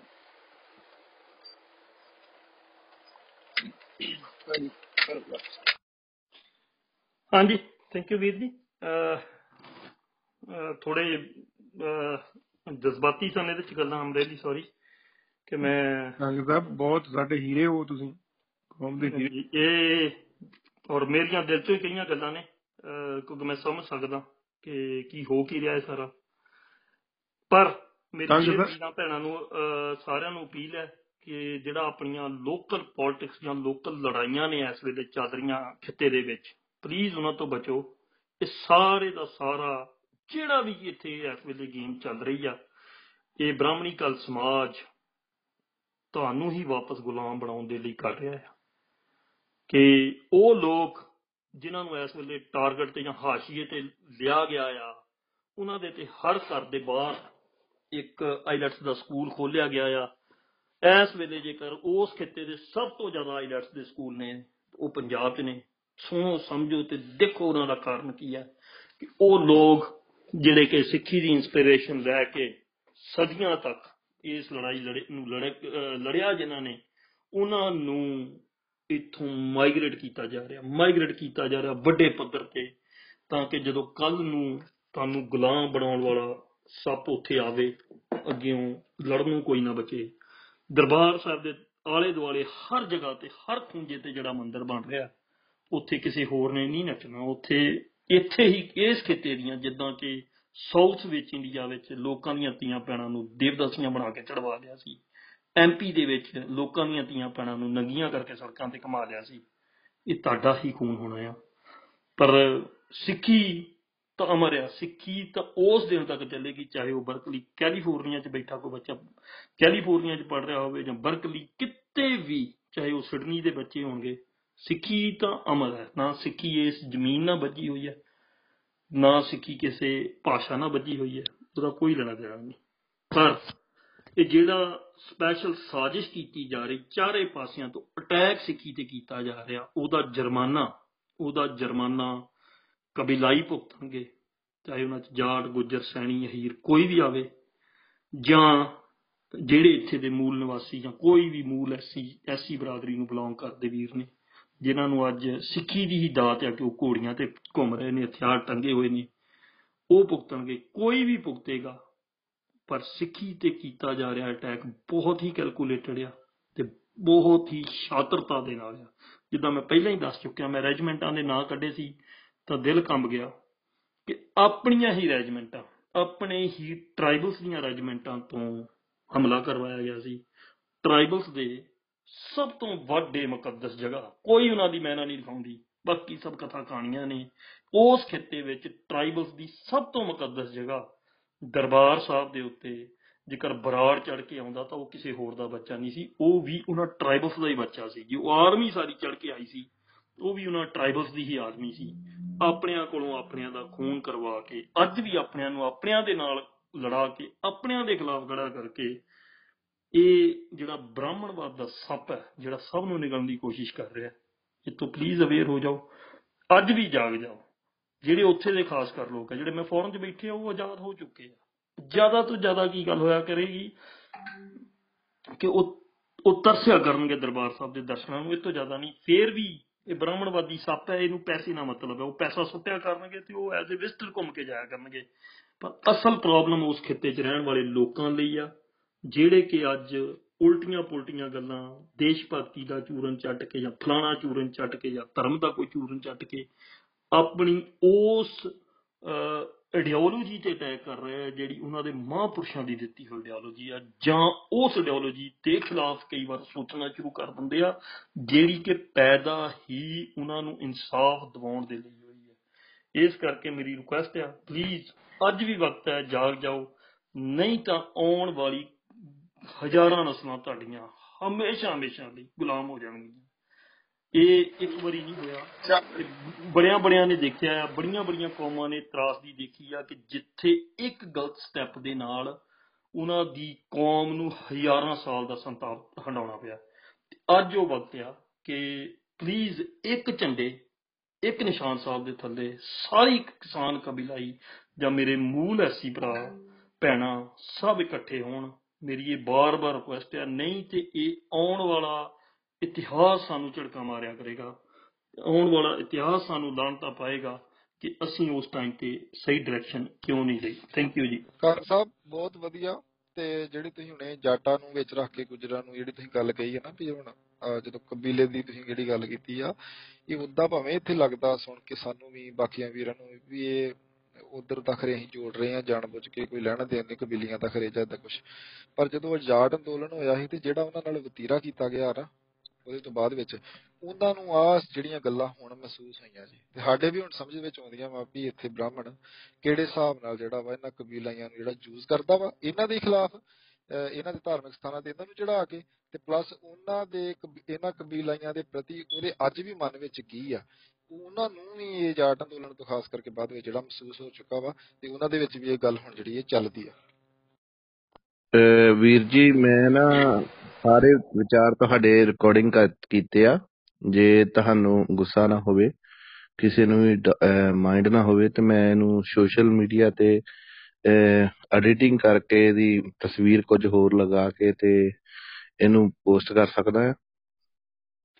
ਹਾਂਜੀ ਹਾਂਜੀ ਵੀਰ ਜੀ। ਇਹ ਜਿੰਨੀਆਂ ਵੀ ਮੈਂ ਗੱਲਾਂ ਬਾਤਾਂ ਕਰਦਾ ਹਾਂ ਉਹ ਕਿਸੇ ਇਦਾਂ ਦੇ ਫਾਈਨੈਂਸ਼ੀਅਲ ਡਿਸੀਜਨਸ ਕਰਕੇ ਨਹੀਂ ਹੁੰਦੀਆਂ। ਜਿਹੜਾ ਵੀ ਵੀਰ ਕਿਤੇ ਵੀ ਆਪਣੇ ਅਹ, ਕੋ- ਮੇਰੀ ਸਿਰਫ ਇੱਕੋ ਹੀ ਸ਼ਰਤ ਹੈ ਕਿ ਪਲੀਜ਼ ਇਹਨੂੰ ਤੋੜ ਮਰੋੜ ਕੇ ਨਾ ਪੇਸ਼ ਕੀਤਾ ਜਾਵੇ ਜਿਹੜੀ ਇਹਦੀ ਰੂਹ ਆ ਉਸੇ ਤਰੀਕੇ ਨਾਲ ਅਸਲੀਅਤ ਦੇ ਵਿੱਚ ਜਿਹੜਾ ਵੀ ਵੀਰ ਇਹਨੂੰ ਆਪਣੇ ਸੋਸ਼ਲ ਮੀਡੀਆ ਤੇ ਪਾਉਣਾ ਚਾਹੁੰਦਾ ਮੇਰੇ ਵੱਲੋਂ ਉਹਨੂੰ 100% ਅਹ, ਬਾਕੀ ਜਿਹੜਾ ਇਹ ਕਲੱਬ ਹੈ ਮੇਰੇ ਖਿਆਲ ਚ ਸਿੱਖ ਨੇਸ਼ਨ ਵਾਲਾ ਇਹ ਵੀ ਗਿੱਲ ਸਾਹਿਬ ਦਾ ਆ ਉਹਨਾਂ ਵੱਲੋਂ ਵੀ ਤੁਹਾਨੂੰ ਮੇਰੇ ਖਿਆਲ ਚ ਪੂਰਨ ਹੀ 100% ਅਥਾਰਟੀ ਆ ਕਿ ਤੁਸੀਂ ਇਹਨੂੰ ਜਿੱਦਾਂ ਮਰਜ਼ੀ ਯੂਜ਼ ਕਰੋ ਬਾਬਾ ਜੀ ਕੇ ਵੀ ਰੱਖ ਸਾਂਭ ਕੇ ਵੀ। ਰਿਕਾਰਡਿੰਗ ਕੀਤੀ ਆ ਤੇ ਸਾਂਭ ਕੇ ਵੀ ਰੱਖ ਲਿਓ ਇਹ ਮੈਨੂੰ ਵੀ ਨਾ ਤੁਸੀਂ ਮਾੜਾ WhatsApp ਕਰਿਓ ਹੇਠਾਂ ਤੇ ਕਈ ਵੀਰਾਂ ਦੇ ਮੈਸੇਜ ਆਏ ਸੀ ਵੀ ਇਹ ਪੋਸਟ ਸਾਨੂੰ ਸੈਂਡ ਕਰੋ ਤੇ ਅਸੀਂ ਵੀ ਸ਼ੇਅਰ ਕਰਨੀ ਚਾਹੁੰਦੇ ਹਾਂ। ਇੱਕ ਦੋ ਵੀਰਾਂ ਦੇ ਆਏ ਵੀ ਉਹ ਅਸੀਂ ਕਹਿੰਦੇ ਵੀ ਤੁਸੀਂ ਸਾਨੂੰ ਜੇ ਸਕਰੀਨਸ਼ਾਟ ਵਗੈਰਾ ਹੈਗਾ ਤਾਂ ਅਸੀਂ ਲੱਭ ਵੀ ਲਵਾਂਗੇ ਹੈ ਹਾਂਜੀ ਵੀਰੇ ਮਾਂ ਦਿਓ ਲਿੰਕ ਭੇਜ ਦਿਓ ਸਾਨੂੰ ਫਿਰ ਅਸੀਂ ਇੱਥੇ ਸ਼ੇਅਰ ਵੀ ਕਰ ਦਾਂਗੇ ਤੇ ਅਸੀਂ ਵੀ ਸੇਵ ਕਰ ਲਾਂਗੇ ਮੇਰਾ ਵੀਰ ਕੋਈ ਚੱਕਰ ਨਹੀਂ ਕਰੋ ਪਰ ਵੀਰੇ ਮੈਂ ਨਾ ਮੈਂ ਆਪਣੇ ਵੱਲੋਂ ਨਾ ਇੱਕ ਪੇਜ ਤਿਆਰ ਕੀਤਾ ਆ ਕਲੱਬ ਹਾਊਸ ਦੇ ਨਾਂ ਦਾ। ਸਿਰਫ ਇਸ ਆਈਡੀਆਂ ਨੂੰ ਮੈਂਸ਼ਨ ਨਹੀਂ ਕਰਾਂਗਾ। ਬਿਲਕੁਲ ਇਹਦੇ ਉੱਤੇ ਕੋਈ ਵੱਖਰੀ ਤਸਵੀਰ ਲਗਾ ਕੇ ਸਿਰਫ ਆਡੀਓ ਆਡੀਓ ਨੂੰ ਯੂਜ਼ ਕਰਦਾ ਹੋਇਆ ਟਿਕਟੌਕ ਤੇ ਆਪਣੇ ਨਹੀਂ ਕੱਲਾ ਕਲੱਬ ਹਾਊਸ ਬਣਾਇਆ। ਹਾਂਜੀ ਕੁਮਾਰ ਜੀ। ਅਹ ਵੈਸੇ ਵੀ ਅਹ ਬਾਕੀ ਭਰਾਵਾਂ ਦਾ ਦੇਖ ਲਿਓ ਮੈਨੂੰ ਤਾਂ ਉਸ ਚੀਜ਼ ਦਾ ਵੀ ਕੋਈ ਡਰ ਨਹੀਂ ਆ। ਇਸ ਕਰਕੇ ਨਹੀਂ ਡਰ ਰਿਹਾ ਕਿ ਮੈਨੂੰ ਤਾਂ ਵੈਸੇ ਵੀ ਇਹ ਵੀਜ਼ਾ ਬੈਨ ਹੀ ਆ। ਇਹ ਇਸ ਕਰਕੇ ਤੁਸੀਂ ਭਾਵੇਂ ਨਾ ਲੈ ਕੇ ਕਰ ਦਿਓ ਕੁਝ ਕਰ ਦਿਓ। ਨਹੀਂ ਨਹੀਂ ਅਹ, ਭਾਜੀ ਮੈਂ ਆਵਾਜ਼ ਬਿਲਕੁਲ ਹੱਥ ਜਾ ਦਿਓ। ਮੈਂ ਕੱਲੀ ਤੁਹਾਡੀ ਕੀਤੀ ਆ ਤੁਸੀਂ ਪਹਿਲਾਂ ਮੈਂਸ਼ਨ ਕੀਤਾ ਸੀ ਇਸ ਕਰਕੇ ਮੈਂ ਕੱਲਾ ਤੁਹਾਡੀ ਰਿਕਾਰਡਿੰਗ ਕੀਤੀ। ਬੈਨ ਤੇ ਵੀਜ਼ਾ ਭਾਜੀ ਜਿਹੜਾ ਵੀ ਬੰਦਾ ਪੰਥਕ ਸੋਚ ਰੱਖਦਾ ਆ ਉਹਨੂੰ ਬੈਨ ਹੀ ਆ ਮੈਂ ਵੀ ਬੈਨ ਹੀ ਆ। ਤੇ ਅਹ, ਤਕਰੀਬਨ 99% ਜਿਹੜੇ ਪੰਥਕ ਸੋਚ ਰੱਖਦੇ ਆ ਉਹ ਸਾਰੇ ਹੀ ਬੈਨ ਆ। ਤੇ ਮੈਨੂੰ ਖੁਦ ਮੈਨੂੰ ਅਹ, ਲੰਮੇ ਸਮੇਂ ਵਾਸਤੇ ਬੈਨ ਕੀਤਾ ਗਿਆ। ਕਿਉਂਕਿ ਜਿਹੜੇ ਵੀ ਬੰਦੇ ਮਾੜੀ ਮੋਟੀ ਵੀ ਸੂਚੀ ਰੱਖਦੇ ਆ ਜਦ ਜਿਹੜੀ ਤੁਸੀਂ ਨਾ ਗੱਲ ਕਹੀ ਇੱਕ ਸਟਾਰਟਿੰਗ ਦੇ ਵਿੱਚ ਅਹ, ਉਹਦੇ ਵਿੱਚ ਗੱਲ ਕਹੀ ਆ ਕਿ ਇਹ ਕਿ ਜਿਹੜਾ ਵੀ ਬੰਦਾ ਇਹਨਾਂ ਨੇ ਆਪਣੇ ਹੀ ਅਹ, ਲੋਕਾਂ ਨੂੰ ਜਿਹੜਾ ਬਹੁਤ ਦੁਸ਼ਮਣ ਸਮਝਿਆ ਹੋਇਆ ਸੀਗਾ ਹਨਾ? ਇੱਕ ਜਿਹੜੀ ਅਹ, ਕੂੜ ਰਾਜਨੀਤੀ ਕੀਤੀ ਹੈ ਨਾ ਉਸੇ ਤਰੀਕੇ ਦੇ ਨਾਲ ਜਿਨ੍ਹਾਂ ਨੇ ਕੁਝ ਕੀਤਾ ਵੀ ਨਹੀਂ ਆ ਜਿਨ੍ਹਾਂ ਦਾ ਕੋਈ ਕੋਈ ਯੋਗਦਾਨ ਵੀ ਹੈ ਨਹੀਂ ਸ਼ੱਕ ਦੇ ਆਧਾਰ ਤੇ ਹੀ ਉਹਨਾਂ ਨੂੰ ਬੈਨ ਕੀਤਾ ਗਿਆ ਆ ਉਹਨਾਂ ਦੇ ਵਿੱਚੋਂ ਮੈਂ ਵੀ ਇੱਕ ਹਾਂ ਜੀ।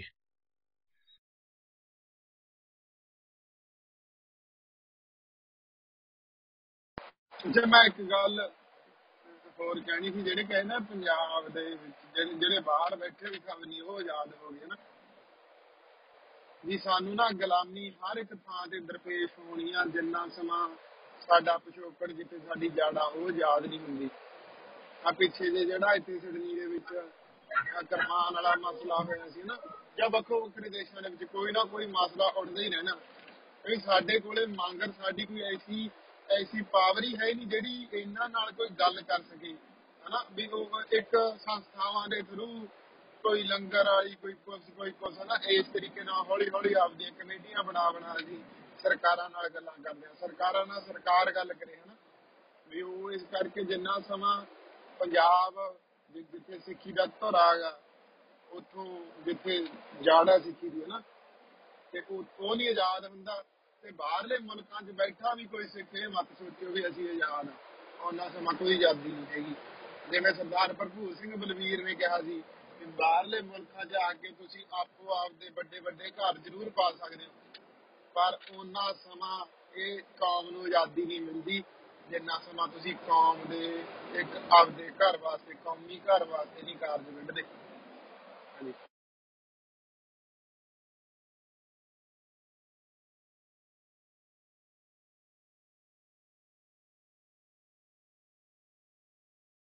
ਦੇਖੋ ਜੀ ਇਹ ਮੈਂ ਨਾ ਅਹ, ਆਪਣੇ ਥੋੜੇ ਜਿਹੇ ਵਿਚਾਰ ਇਸ ਵਿਸ਼ੇ ਦੇ ਉੱਤੇ ਦਿੰਦਾ ਆ ਜੀ।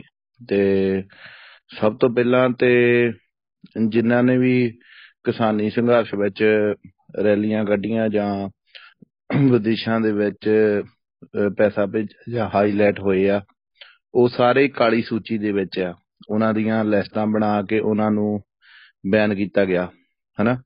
ਤੇ ਕਹਿਣ ਦਾ ਭਾਵ ਆ ਸਰਕਾਰ ਦਾ ਇਹ ਕਿ ਜੋ ਵੀ ਅਹ, ਜੋ ਵੀ ਕਿਸਾਨਾਂ ਨੂੰ ਸਪੋਰਟ ਕਰ ਰਿਹਾ ਇਸ ਵੇਲੇ ਅਹ, ਜੋ ਵੀ ਕਿਸਾਨ ਆ ਉਹ ਅਹ, ਦੇਸ਼ ਧਰੋਹੀ ਆ ਤੇ ਜਿਹਦੇ ਵਿੱਚ ਅਹ, ਜਿਹਦੇ ਵਿੱਚ ਜਿਹੜੇ ਐਨ ਆਰ ਆਈ ਆ ਉਹ ਦੇਸ਼ ਦੇ ਖਿਲਾਫ ਜਿਹੜੀ ਆ ਇੱਕ ਮੂਵਮੈਂਟ ਕਰ ਰਹੇ ਆ ਭਾਵੇਂ ਉਹ ਕਿਸਾਨ ਜਿਹੜੇ ਆ ਉਹ ਕਿਸਾਨ ਨੇਗੇ ਇਹ ਕਾਮਰੇਡ ਇਸ ਵੇਲੇ ਭਾਵੇਂ ਉਹ ਨਾਰੇ ਵੀ ਲਾਉਂਦੇ ਆ, ਝੰਡੇ ਵੀ ਲਾਉਂਦੇ ਆ, ਤਿਰੰਗੇ ਵੀ ਲਾਉਂਦੇ, ਜੋ ਮਰਜ਼ੀ ਉਹ ਕਰੀ ਜਾਂਦੇ ਆ।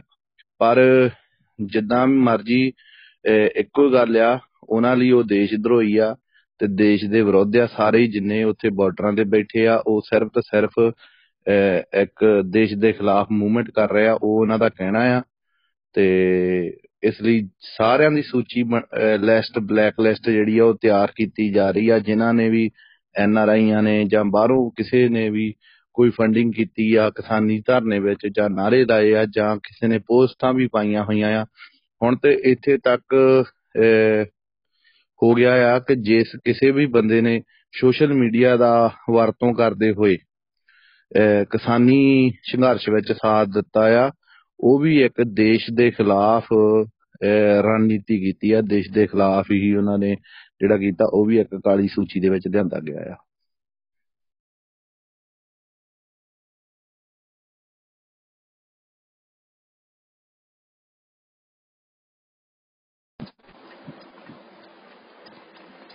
ਇੱਥੋਂ ਇੱਥੋਂ ਇੱਕ ਗੱਲ ਸਮਝ ਬੜੀ ਆਉਂਦੀ ਹੈ ਨਾ। ਜਿਹੜੇ ਸੋਚਦੇ ਨੇ ਵੀ ਅਸੀਂ ਤਾਂ ਕੁਝ ਕਰਦੇ ਨਹੀਂ ਅਸੀਂ ਤਾਂ ਕੋਈ ਖਾਲਿਸਤਾਨ ਨਹੀਂ ਮੰਗਦੇ ਮੰਗਦੇ ਆ ਇਹ ਉਹ ਕੁਝ ਵੀ ਹੈ ਨਾ। ਤੇ ਕਹਿਣਾ ਮਤਲਬ ਤੁਸੀਂ ਕੁਝ ਤੁਸੀਂ ਕੁਝ ਵੀ ਨਾ ਕਰੋ। ਤੁਸੀਂ ਛੋਟੀ ਤੋਂ ਛੋਟੀ ਕੱਲੀ ਆਪਦੀ ਰੋਟੀ ਵੀ ਮੰਗ ਲਓ ਨਾ, ਮੇਰੇ ਹੱਥ 'ਚ ਰੋਟੀ ਖੋਈ ਆ, ਮੇਰੀ ਵਾਪਸ ਕਰ। ਤੁਸੀਂ ਤਾਂ ਵੀ ਦੇਸ਼ ਧਰੋਹੀ ਹੋ ਹਨਾ? ਉਹਨਾਂ ਨੇ ਨਹੀਂ ਛੱਡਣਾ ਹੈਗਾ। ਕਿਸੇ ਵੀ ਤਰੀਕੇ ਨਾਲ ਕੁਝ ਮਰਜ਼ੀ ਭੱਜ ਲਓ। ਇਸ ਹਿਸਾਬ ਨਾਲ, ਮੇਰੇ ਹਿਸਾਬ ਨਾਲ ਉਹਨਾਂ ਨੇ ਤਾਂ ਫਿਰ 80 90% ਸਾਰੇ ਪੰਜਾਬੀ ਜਿੰਨੇ ਨੇ, ਤੇ ਉਹਨਾਂ ਨੇ ਕੋਈ 5-10% ਹੋਣਗੇ ਕੋਈ। ਜਿਹੜੇ ਉਹ ਵੀ ਪਰਾਂ ਪਰਾਂ ਦੇ ਕੋਈ ਬਾਹਮਣ ਬੁੰਮਣ ਜਿਹੜੇ ਨੇ ਨਹੀਂ ਸਾਥ ਦਿੱਤਾ ਉਹ ਉਹਦਾ ਫਿਰ ਸਾਰੀ ਬਲੈਕ ਸੂਚੀਆਂ ਦੇ ਨੇ। ਅਹ ਜਿਹੜੀ ਲਾਸਟ ਗੱਲ ਭਾਜੀ ਹੁਣਾਂ ਨੇ ਕਹੀ ਆ ਕਿ ਸਾਡਿਆਂ ਨੂੰ ਹੀ ਵਰਤੋਂ ਕਰਕੇ ਸਾਡੇ ਉੱਤੇ ਹੀ ਜਿੱਦਾਂ ਅਹ, ਅਹ, ਕੀਤਾ ਜਾਂਦਾ ਆ ਤੇ ਉਹ ਬਿਲਕੁਲ ਸਹੀ ਆ ਜਿਹਦੇ ਵਿੱਚ ਜਿਨ੍ਹਾਂ ਬੰਦਿਆਂ ਨੇ ਰੈਲੀਆਂ ਕਰਵਾਈਆਂ ਸੀਗੀਆਂ ਹਨਾ ਕਈ ਵਿਦੇਸ਼ਾਂ ਦੇ ਵਿੱਚ ਉਹੀ ਲੋਕ ਦੂਜਿਆਂ ਦੀ ਸੂਚੀ ਦੇਣ ਵਾਸਤੇ ਸਭ ਤੋਂ ਮੋਰੇ ਸੀ ਉਹਨਾਂ ਨੇ ਹੀ ਲਿਸਟਾਂ ਦੇ ਵਿੱਚ ਬਣਵਾਉਣ ਵਿੱਚ ਸਾਥ ਦਿੱਤਾ ਹਨਾ? ਤੇ ਆਪਣੇ ਆਪ ਨੂੰ ਬਚਾਉਣ ਵਾਸਤੇ ਆਪਣੇ ਆਪ ਨੂੰ ਅਹ, ਬਚਾਉਣ ਵਾਸਤੇ ਆਪਣੇ ਆਪ ਨੂੰ ਅਹ, ਸੋਚਦੇ ਆ ਕਿ ਸ਼ਾਇਦ ਅਸੀਂ ਬਚ ਜਾਾਂਗੇ ਤੇ ਆਪਣੇ ਨਾਲਦਿਆਂ ਦਾ ਸਾਰਿਆਂ ਦਾ ਨਾਮ ਦੇ ਦਈਏ ਹਨਾ? ਜਾਂ ਆਪਣੇ ਕੁਝ ਕੰਮ ਕਰਵਾਉਣ ਵਾਸਤੇ ਉਹਨਾਂ ਤੋਂ ਇਹਨਾਂ ਨੇ ਜਿਹੜੇ ਆ ਇਹ ਟੌਟ ਬਣੇ ਸੀਗੇ, ਇਹਨਾਂ ਨੇ ਰਲ ਕੇ ਹੀ ਸਾਰਿਆਂ ਦਾ, ਆਪਣਿਆਂ ਨੇ ਹੀ ਆਪਣਿਆਂ ਦੀਆਂ ਬੇੜੀਆਂ ਮਤਲਬ ਕਿ ਡੋਬੀਆਂ ਹੋਈਆਂ ਆ। ਆਪਣੇ ਲੋਕਾਂ ਨੇ ਹੀ ਆਪਣਿਆਂ ਦੇ ਜਿਹੜੇ ਨਾਂ ਜਿਹੜੇ ਆ ਪ੍ਰੋਪਰ ਤਰੀਕੇ ਨਾਲ ਉਹਨਾਂ ਦੇ ਬਾਇਓ ਡਾਟਾ ਜਿਹੜਾ ਵਗੈਰਾ ਜਿਹੜੇ ਆ ਵੀਡੀਓਜ਼ ਜਿਹੜੀਆਂ ਆ ਪ੍ਰੋਪਰਲੀ ਬਣਾ ਕੇ ਜਿਹੜੀਆਂ ਵਾ ਉਹ ਪੇਸ਼ ਕੀਤੀਆਂ ਗਈਆਂ ਆ, ਜਿਹਦਾ ਕਰਕੇ ਇਹ ਜਿਹੜੀ ਕਾਲੀ ਸੂਚੀ ਬਣ ਰਹੀ ਆ। ਜਿਹਦੇ ਕਰਕੇ ਉਹਨਾਂ ਦੇ ਕੋਲ ਜਿਹੜਾ ਵਾ ਪੂਰਾ ਜਿਹੜਾ ਵਾ ਉਹ ਉਹ ਜਾ ਰਿਹਾ ਹੈਗਾ ਤੇ ਕੋਈ ਵੀ ਬੰਦਾ ਆ ਨਾ ਭਾਵੇਂ ਉਹ ਅਹ, ਉਹ ਦੇਸ਼ ਨੂੰ ਭਾਵੇਂ ਪਿਆਰ ਵੀ ਕਰਦਾ ਹੋਵੇ ਨਾ ਕੋਈ ਬੰਦਾ ਜਿਹੜਾ ਹਨਾ ਭਾਵੇਂ ਉਹ ਦੇਸ਼ ਦੇ ਹੱਕ 'ਚ ਵੀ ਹੋਵੇ ਹਨਾ ਕਹਿਣ ਦਾ ਭਾਵ ਮੇਰਾ ਇਹ ਆ। ਪਰ ਉਸ ਬੰਦੇ ਦੀ ਵੀ ਜਿਹੜੀ ਆ ਉਹ ਇੱਕ ਪੇਸ਼ਕਸ਼ ਜਿਹੜੀ ਆ ਉਹ ਬਹੁਤ ਗਲਤ ਤਰੀਕੇ ਨਾਲ ਕੀਤੀ ਗਈ ਆ ਤੇ ਉਹ ਇੱਕ ਜਿਹੜੀ ਜ਼ਹਿਰ ਆ ਨਾ ਇਹ ਇੱਕ ਗਲਤ ਤਰੀਕੇ ਦੇ ਨਾਲ ਜਿਹੜੀ ਅਹ ਜਿਹੜੀ ਉਹ ਕਰ ਰਹੇ, ਉਹ ਨਫ਼ਰਤ ਜਿਹੜੀ ਆ ਉਹ ਫੈਲਾ ਰਹੇ ਆ ਉਹਦਾ ਕਿਤੇ ਨਾ ਕਿਤੇ ਉਹਨਾਂ ਨੂੰ ਜਿਹੜਾ ਸਾਹਮਣਾ ਜਿਹੜਾ ਬਹੁਤ ਵੱਡੇ ਪੱਧਰ ਤੇ ਕਰਨਾ ਪਵੇਗਾ ਆਉਣ ਵਾਲੇ ਸਮੇਂ ਦੇ ਵਿੱਚ ਨਾ ਸਾਡਿਆਂ ਦੇ ਵਿੱਚ, ਬੰਦਿਆਂ ਵਿੱਚ ਉਹਨਾਂ ਨੇ ਆਪਣੇ ਬੰਦੇ ਵਾੜ ਕੇ ਤੇ ਇਹ ਸਾਰਾ ਕੁਝ ਜਿਹੜੇ ਸਾਡੇ ਬੰਦੇ ਆ, ਉਹ ਉਹ ਪ੍ਰੋਪਰ ਤਰੀਕੇ ਨਾਲ ਜਿਹੜੀਆਂ ਸਾਡੇ ਬੰਦਿਆਂ ਦੀਆਂ ਜਿਹੜੀਆਂ ਵਾ ਪੂਰੀਆਂ, ਕਿਉਂਕਿ ਪਛਾਣ ਨਹੀਂ ਹੁੰਦੇ ਹੈਗੇ। ਕਈ ਹੁਣ, ਕੋਈ, ਕਈ ਹੁਣ ਵੀਰ ਹੋਣਗੇ ਜਿਹੜੇ ਹੁਣ ਇਹਨਾਂ ਗਰੁੱਪਾਂ ਦੇ ਵਿੱਚ ਵੀ ਪ੍ਰੋਪਰ ਤਰੀਕੇ ਦੇ ਨਾਲ ਉਹ ਆਪਣਿਆਂ ਨੂੰ ਆਪਣੇ ਹੀ ਲੱਗਦੇ ਆ, ਪਰ ਪਰ ਉਹ ਸ਼ਾਮ ਸਵੇਰ ਦੀ ਸਾਰੀ ਅਪਡੇਟ ਜਿਹੜੀ ਆ, ਉਹ ਪ੍ਰੋਪਰ ਪਹੁੰਚਾਉਂਦੇ ਆ, ਕਿਹੜੇ ਬੰਦੇ ਨੇ ਕਿਹੜੀ ਗੱਲ ਕਹੀ ਆ, ਕਿਹੜਾ ਬੰਦਾ ਕੀ ਬੋਲ ਰਿਹਾ ਆ, ਉਹ ਪ੍ਰੋਪਰ ਦੇ ਰਿਹਾ ਪਰ ਇਹਦਾ ਜਿਹੜਾ ਵਾ ਨੁਕਸਾਨ ਜਿਹੜਾ ਆ, ਉਹ ਉਹਨਾਂ ਨੂੰ ਹੀ ਹੋਣਾ ਆ, ਕਿਉਂਕਿ ਜਿੰਨੀ ਜ਼ਹਿਰ ਫੈਲਾਉਣਗੇ, ਜਿੰਨਾ ਉਹ ਇਹੋ ਜਿਹੇ ਕੰਮ ਕਰਨਗੇ, ਉਹਨਾਂ ਦਾ ਜਿਹੜਾ ਵਾ ਉਹੀ ਆਉਣ ਵਾਲੇ ਸਮੇਂ ਦੇ ਵਿੱਚ ਉਹਨਾਂ ਨੂੰ ਹੀ ਭੁਗਤਾਨ ਇਹਦਾ ਇਸ ਚੀਜ਼ ਦਾ ਕਰਨਾ ਪੈਣਾ, ਜਿੰਨੇ ਮਰਜ਼ੀ ਲੋਕਾਂ ਨੂੰ ਉਹ ਤੋੜੀ ਜਾਣ। ਪਹਿਲਾਂ ਦੇਖੋ ਜੀ ਮੈਚ ਹੁੰਦੇ ਹੁੰਦੇ ਸੀ ਕ੍ਰਿਕਟ ਦੇ ਮੈਚ ਲਾ ਲਓ, ਜਦੋਂ ਲੋਕ ਝੰਡੇ ਲੈ ਕੇ ਪੰਜਾਬੀ ਵੀ ਕ੍ਰਿਕਟ ਦੇ ਫੁੱਲ ਸਪੋਰਟ ਕਰਦੇ ਹੁੰਦੇ ਸੀ ਨਾ। ਹੁਣ ਪਿਛਲੇ ਦਿਨਾਂ ਦੇ ਵਿੱਚ ਜਦੋਂ ਵੀ ਹੁਣ ਮੈਚ ਹੁੰਦੇ ਆ, ਲੋਕੀ ਪਾਕਿਸਤਾਨ ਦੀ ਸਪੋਰਟ ਕਰਨ ਲੱਗ ਪਏ ਜ਼ਿਆਦਾਤਰ। ਕਿਉਂਕਿ ਜਦੋਂ ਦੇਸ਼ ਦੇ ਵਿੱਚੋਂ ਹੀ ਕਾਲੀ ਸੂਚੀ ਸਾਡੀ ਬਣਾਈ ਜਾਣੀ ਆ, ਸਾਡੇ ਲੋਕਾਂ ਦੀ ਕੀਤੀ ਜਾਣੀ ਆ, ਲੋਕਾਂ ਨੇ ਉਹਨਾਂ ਦਾ, ਉਹਨਾਂ ਦੀ ਸਪੋਰਟ ਕਿੱਥੋਂ ਕਰਨੀ ਹੈਗੀ? ਉਹਨਾਂ ਦਾ ਉਹਨਾਂ ਦਾ ਕੀ ਕਰਨਾ ਹੈਗਾ, ਹਨ? ਹਨਾ? ਇਸ ਲਈ ਇਸ ਲਈ ਆਪਣੇ ਦੇ, ਆਪਣੇ ਦੇਸ਼ ਦੇ ਲੋਕਾਂ ਨੂੰ ਹੀ ਆਪਣੇ ਖਿਲਾਫ ਖੜਾ ਕਰ ਰਹੇ ਆ ਇਸ ਵੇਲੇ। ਹਾਂਜੀ ਥੈਂਕ ਯੂ ਵੀਰ ਜੀ, ਪਰ ਕੋਈ ਗੱਲ ਨਹੀਂ। ਅਹ ਹਰ ਅਹ ਦਿਨ ਤੋਂ ਬਾਅਦ ਇੱਕ ਲੰਬੀ ਕਾਲੀ ਹਨੇਰੀ ਰਾਤ ਹੁੰਦੀ ਆ। ਅਹ ਹਨੇਰੀ ਕਾਲੀ ਰਾਤ ਕਿੰਨੀ ਵੀ ਲੰਬੀ ਕਿਉਂ ਨਾ ਹੋਵੇ, ਉਸ ਤੋਂ ਬਾਅਦ ਦਿਨ ਜ਼ਰੂਰ ਚੜ੍ਹਦਾ ਹੈ। ਤੇ ਮੇਰੇ ਖਿਆਲ 'ਚ ਆ ਜਿਹੜੀ ਆਪਣੀ ਲੋਕਾਂ 'ਚ ਜਾਗਰਤੀ ਆ ਰਹੀ ਹੈ ਜਿਹੜਾ ਲੋਕਾਂ 'ਚ ਸਮਝ ਆ ਰਹੀ ਹੈ ਜਿਹੜੀ ਸਾਡੀ ਅਗਲੀ ਜਨਰੇਸ਼ਨ 'ਚ ਆਉਣ ਵਾਲੀ ਉਹਨਾਂ ਦਾ ਬੌਧਿਕ ਲੈਵਲ ਉੱਠ ਰਿਹਾ ਆ, ਇਹ ਇੱਕ ਚਿੰਗਿਆੜੀ ਦੀ ਦੇਰ ਹੈ, ਇੱਕ ਚਿੰਗਿਆੜੀ ਛੋਟੀ ਦੀ ਦੇਰ ਹੈ। ਇਹ ਜਿਹੜਾ ਅਹ ਬੌਧਿਕ ਲੈਵਲ ਆ, ਇਹਦੇ 'ਚ ਉੱਠੀ ਹੋਈ ਜਿਹੜੀ ਗਿਆਨਤਾ ਆ, ਇਹ ਸਭ ਕੁਝ ਸਾੜ ਕੇ ਸਵਾਹ ਕਰ ਦੇਗੀ। ਠੀਕ ਹੈ ਨਾ? ਕਿੰਨਾ ਵੀ ਪੁਰਾਣਾ ਸ਼ੜਯੰਤਰ, ਕਿੰਨਾ ਵੀ ਪੁਰਾਣਾ ਸਾਜ਼ਿਸ਼ ਕਿਉਂ ਨਾ ਹੋਵੇ, ਇਹ ਟਿਕ ਨਹੀਂ ਪਾਏਗੀ। ਸਾਡੇ ਬੱਚਿਆਂ ਦੇ ਵਿੱਚ ਜਿਹੜਾ ਅਗਲਾ ਆਉਣ ਵਾਲਾ ਗਿਆਨ ਆ, ਸਾਜ਼ਿਸ਼ ਸਮਝਣ ਦਾ ਗਿਆਨ, ਠੀਕ ਹੈ ਨਾ? ਬਹੁਤ ਗਿਆਨ ਤਾਂ ਸਾਡੇ ਬੱਚਿਆਂ 'ਚ ਆਉਣਾ ਹੀ ਆਉਣਾ, ਨਾਲ ਸਾਜ਼ਿਸ਼ ਸਮਝਣ ਦਾ ਗਿਆਨ ਜਿਉਂ-ਜਿਉਂ ਆਉਂਦਾ ਜਾਏਗਾ। ਅਹ ਮੇਰੇ ਖਿਆਲ 'ਚ ਆ ਕਿ ਉਹ ਪ੍ਰੋਬਲਮ ਨਹੀਂ ਆਏਗੀ। ਅਹ ਦੂਜਾ ਨਾ ਮੈਂ ਜਦੋਂ ਬਾਰ-ਬਾਰ ਗੱਲ ਕਰਦਾ ਜਿਹੜੀ ਸਿੱਖੀ ਆ ਗੁਰਸਿੱਖੀ ਆ ਜਾਂ ਜਿਹੜਾ ਵੀ ਆ ਸਾਡੇ ਵਰਗਿਆਂ ਲਈ ਨਹੀਂ ਆ ਜਿਨ੍ਹਾਂ ਦੇ ਘਰਾਂ ਦੇ ਵਿੱਚੋਂ ਲੱਭ ਗਈ ਅਸੀਂ ਉਹਦਾ ਮਾਣ ਕਰਦੇ ਆ ਅਸੀਂ ਸ਼ਹੀਦਾਂ ਬਹੁਤ ਸਾਰੇ ਐਸੇ ਵੀਰ ਆ ਜਿਹੜੇ ਹੁਣ ਸਿੱਖੀ ਕਮਾਉਣ ਨੂੰ ਤੁਰ ਪਏ ਨੇ। ਸਿੱਖੀ ਜਿਨ੍ਹਾਂ ਨੇ ਕਮਾਉਣੀ ਸ਼ੁਰੂ ਕਰ ਦਿੱਤੀ ਆ। ਇਹ ਸਾਡੇ ਸਾਹਮਣੇ ਇਹਦੇ ਰਿਜ਼ਲਟ ਨਜ਼ਰ ਆ ਰਹੇ ਆ। ਇਹ ਸਾਰਿਆਂ ਲਈ ਆ। ਇਹ ਇਸ ਟੋਟਲ ਮਾਨਵਤਾ। ਈਵਨ ਮੈਂ ਕੱਲ ਬ੍ਰਾਹਮਣਾਂ ਦੀ ਵੀ ਐਗਜ਼ਾਮਪਲ ਦਿੱਤੀ ਸੀ ਕਿ ਬ੍ਰਾਹਮਣ ਵੀ ਜਿਹੜੇ ਅਹ, ਇਸ ਖੁਦ ਦੇ ਅੰਦਰ ਜਿਹੜਾ ਉਹਨਾਂ ਦੇ ਕੀੜਾ ਲੁਕਿਆ ਹੋਇਆ ਆ ਉੱਪਰ ਹੋਣ ਦਾ, ਉਹਦੀ ਨੂੰ ਜਦੋਂ ਛੱਡ ਕੇ ਮਹਾਰਾਜ ਤੋਂ ਆਏ ਆ, ਤਾਂ ਕਿੱਦਾਂ ਉਹਨਾਂ ਨੇ ਪਿਆਰ, ਸਤਿਕਾਰ ਪਾਇਆ ਜਾਂ ਕਿੱਦਾਂ ਰਿਸਪੈਕਟ ਪਾਈ ਆ, ਉਹਦੇ ਬਾਰੇ ਵਿੱਚ ਆਪਾਂ ਕੱਲ ਗੱਲ ਕੀਤੀ ਸੀ। ਸੋ ਇਹ ਸਾਰਿਆਂ ਲਈ ਆ। ਸਪੈਸ਼ਲ ਜਿਹੜਾ ਇੱਥੇ ਦਾ ਟ੍ਰਾਈਬਲ ਵਰਗ ਜਿਹਨੂੰ ਮੈਂ ਕਹਿੰਦਾ ਆ ਜਿੱਦਾਂ ਹੁਣ ਮੈਂ ਤੁਹਾਨੂੰ ਪਹਿਲਾਂ ਐਗਜ਼ਾਮਪਲ ਦੇ ਸ- ਛੱਡੀ ਆ, ਚਾਹੇ ਉਹਦੇ ਵਿੱਚ ਤਰਖਾਨ ਬਰਾਦਰੀ ਹੋਵੇ, ਸੈਣੀ ਬਰਾਦਰੀ ਹੋਵੇ, ਲੁਬਾਣਾ ਬਰਾਦਰੀ ਹੋਵੇ, ਗੁੱਜਰ ਬਰਾਦਰੀ ਹੋਵੇ, ਜਾਟ ਬਰਾਦਰੀ ਹੋਵੇ, ਕੰਬੋਜ ਬਰਾਦਰੀ ਹੋਵੇ, ਜਾਂ ਐਸਸੀ ਜਿਨ੍ਹਾਂ ਨੂੰ ਬਣਾ ਕੇ ਇਸ ਵੇਲੇ ਉੱਤੇ ਰੱਖਿਆ ਗਿਆ, ਜਿਹਦੇ ਵਿੱਚ ਬਾਲਮੀਕੀ ਸਮਾਜ ਆ, ਸਾਂਸੀ ਸਮਾਜ ਆ, ਬਾਜੀਗਰ ਸਮਾਜ ਆ, ਧਾਨਕ ਪਰਿਵਾਰ ਨੇ, ਇਹ ਸਾਰੇ ਸਮਾਜ ਦਾ ਹੋ ਚੁੱਕਿਆ ਜਿਹੜਾ ਪਤਨ ਆ ਉਹ ਤੋਂ ਬਚਾਉਣ ਜਾਂ ਉਹਨਾਂ ਨੂੰ ਦੁਬਾਰਾ ਇਨਲਾਈਟਨ ਕਰ ਲਈ, ਇਹ ਸਾਡੇ ਮਹਾਂਪੁਰਸ਼ਾਂ ਦੀ ਜਿਹੜੀ ਬਾਣੀ ਆ ਇਹ ਹੈ ਹੀ ਉਸੇ ਸਾਰਿਆਂ ਲਈ ਆ। ਇਸ ਕਰਕੇ ਮੈਂ ਕਹਿੰਦਾ ਕਿ ਸਾਰਿਆਂ ਦੇ ਵਿੱਚ ਉਹ ਸਾਨੂੰ ਇਸ ਚੀਜ਼ ਤੇ ਬਹੁਤ ਜ਼ਿਆਦਾ ਕੰਮ ਕਰਨਾ ਚਾਹੀਦਾ। ਜੇਕਰ ਅਸੀਂ ਇਸ ਵੇਲੇ ਕਿਸੇ ਤਰੀਕੇ ਨਾਲ ਲੜਾਈ ਦਾ ਭਾਗ ਨਹੀਂ ਬਣੇ ਹੋਏ, ਇਹ ਜਿਹੜੀ ਬ੍ਰਾਹਮਣਵਾਦੀ ਸੋਚ ਹੈ, ਇਹਦੇ ਖਿਲਾਫ ਜੰਗ ਦਾ ਬਾਟ ਨਹੀਂ ਬਣੇ ਹੋਏ, ਤਾਂ ਵੀ ਸਾਨੂੰ ਇਹ ਜਿਹੜੀ ਰੋਸ਼ਨੀ ਆ, ਇਹਨੂੰ ਫੈਲਾਉਣ ਦਾ ਪਾਰਟ ਜ਼ਰੂਰ ਘੱਟ ਤੋਂ ਘੱਟ ਬਣਨਾ ਚਾਹੀਦਾ, ਤਾਂ ਕਿ ਅਸੀਂ ਅੱਗੇ ਤੋਂ ਅੱਗੇ ਦੀਵੇ ਤੋਂ ਦੀਵਾ ਬਾਲਦੇ ਬਾਲਦੇ, ਹਰ ਥਾਂ ਤੇ ਦੀਵਾ ਬਾਲ ਸਕੀਏ ਤਾਂ ਕਿ ਇਹ ਜਿਹੜੀ ਹਨੇਰੀ ਰਾਤ ਆ, ਇਹਦਾ ਖਾਤਮਾ ਤੇਜ਼ੀ ਨਾਲ ਹੋਣਾ ਸ਼ੁਰੂ ਹੋਵੇ। ਥੈਂਕ ਯੂ ਜੀ। ਔਰ ਇਹਦੇ ਲਈ ਮੈਂ ਸੌਰੀ ਗੱਲ ਕਰਦੇ ਆ ਇਹਦੇ ਲਈ ਇਕੱਠੇ ਹੋਣ ਦੀ ਬਹੁਤ ਜ਼ਰੂਰਤ ਹੈ। ਇਕੱਠੇ ਹੋਣ ਦਾ ਅੱਜ ਕੱਲ ਦੇ ਮੌਕੇ ਤੇ ਕਿਉਂ ਇਕੱਠੇ ਹੋਣ ਦੀ ਜ਼ਰੂਰਤ ਹੈ ਕਿ ਇਕੱਠੇ ਹੋ ਕੇ ਤੁਸੀਂ ਪੋਲੀਟੀਕਲ ਪਾਵਰ ਫੜ ਸਕਦੇ ਹੋ। ਜਦੋਂ ਪੋਲੀਟੀਕਲ ਪਾਵਰ ਫੜ ਲੈਂਦੇ ਹੋ ਕਿਸੇ ਵੀ ਦੇਸ਼ ਦੀ, ਤਾਂ ਫੇਰ ਤੁਸੀਂ ਫੇਰ ਹੀ ਚੰਗਾ ਜਾਂ ਮਾੜਾ ਫੇਰ ਹੀ ਕਰ ਸਕਦੇ ਹੋ। ਜੇ ਤੁਸੀਂ ਉਹ ਪੋਲੀਟੀਕਲ ਪਾਵਰ ਤੋਂ ਬਾਹਰ ਬੈਠੇ ਹੋ ਤੇ ਸੋਚਦੇ ਹੋ ਕਿ ਮੈਂ ਕੁਝ ਕਰਨਾ ਹੈ, ਠੀਕ ਹੈ ਨਾ? ਮੈਂ ਇਹ ਗੱਲ ਪੰਜਾਬ ਦੇ ਲੋਕਾਂ ਲਈ ਜਾਂ ਖਾਲਸਤਾਨੀ ਲੋਕਾਂ ਲਈ ਨਹੀਂ ਕਰ ਰਿਹਾ ਕਿਉਂਕਿ ਮੈਨੂੰ ਚੰਗੀ ਤਰ੍ਹਾਂ ਪਤਾ ਹੈ ਕਿ ਦੇਸ਼ ਭਾਰਤ ਨਾਂ ਦਾ ਜਿਹੜਾ ਦੇਸ਼ ਆ, ਇਹ ਆਟੋ ਕਲੈਪਸ ਤੇ ਲੱਗਾ ਹੋਇਆ। ਇਹਨੇ ਇੱਕਦਮ ਆਪਣੇ ਆਪਣੇ ਜਿਹੜਾ ਪਾਪਾਂ ਦਾ ਪਾਰ ਆ, ਉਹਦੇ ਨਾਲ ਹੀ ਟਿੜਕ ਜਾਣਾ ਹੈ। ਸੋ ਬਹੁਤ ਸਾਰੇ ਲੋਕ ਉੱਥੋਂ ਦੂਰ ਚਲੇ ਜਾਣੇ ਸਮਾਂ ਤੇ ਮੈਂ ਬਾਰ-ਬਾਰ ਜਿਹੜਾ ਸੱਦਾ ਕਰਨਾ ਹਿੰਦੀ 'ਚ ਵੀ ਦਿਆਂਗਾ ਕਿ ਬਾਰ-ਬਾਰ ਜੋ ਮੈਂ ਇਹ ਲੋਕਾਂ ਨੂੰ ਕਹਿਤਾ ਹੂੰ ਕਿ ਆਪ آج بھی آپ کے وقت پاس وقت ہے۔ اپنے گھر آ جاؤ۔ اپنے گھر آ جاؤ۔ اس سے پہلے کہ آپ لوگوں کو ویزا لے کے جانا پڑے۔ جس جو مقدس جگہ جو پوتر جگہ آپ لوگوں کے لیے آج فری آف کاسٹ اویلیبل ہے، صرف گاڑی میں بیٹھنا ہے اور اس طرف چل نکلنا ہے تو آپ کو وہاں پہنچ جانا ہے۔ اس سے پہلے کہ وہ آپ کی ریچ آپ کی پہنچ سے دور ہو جائے، آپ کو ہم جیسے لوگ جو کوئی باہر بیٹھا ہوا ہے، جیسے ان کے لیے ایک سپنا ہے کہ کب ہمیں ویزا ملے گا، کب ٹائم ملے گا، کب زندگی کا ایسا تو ہم تب جائیں گے۔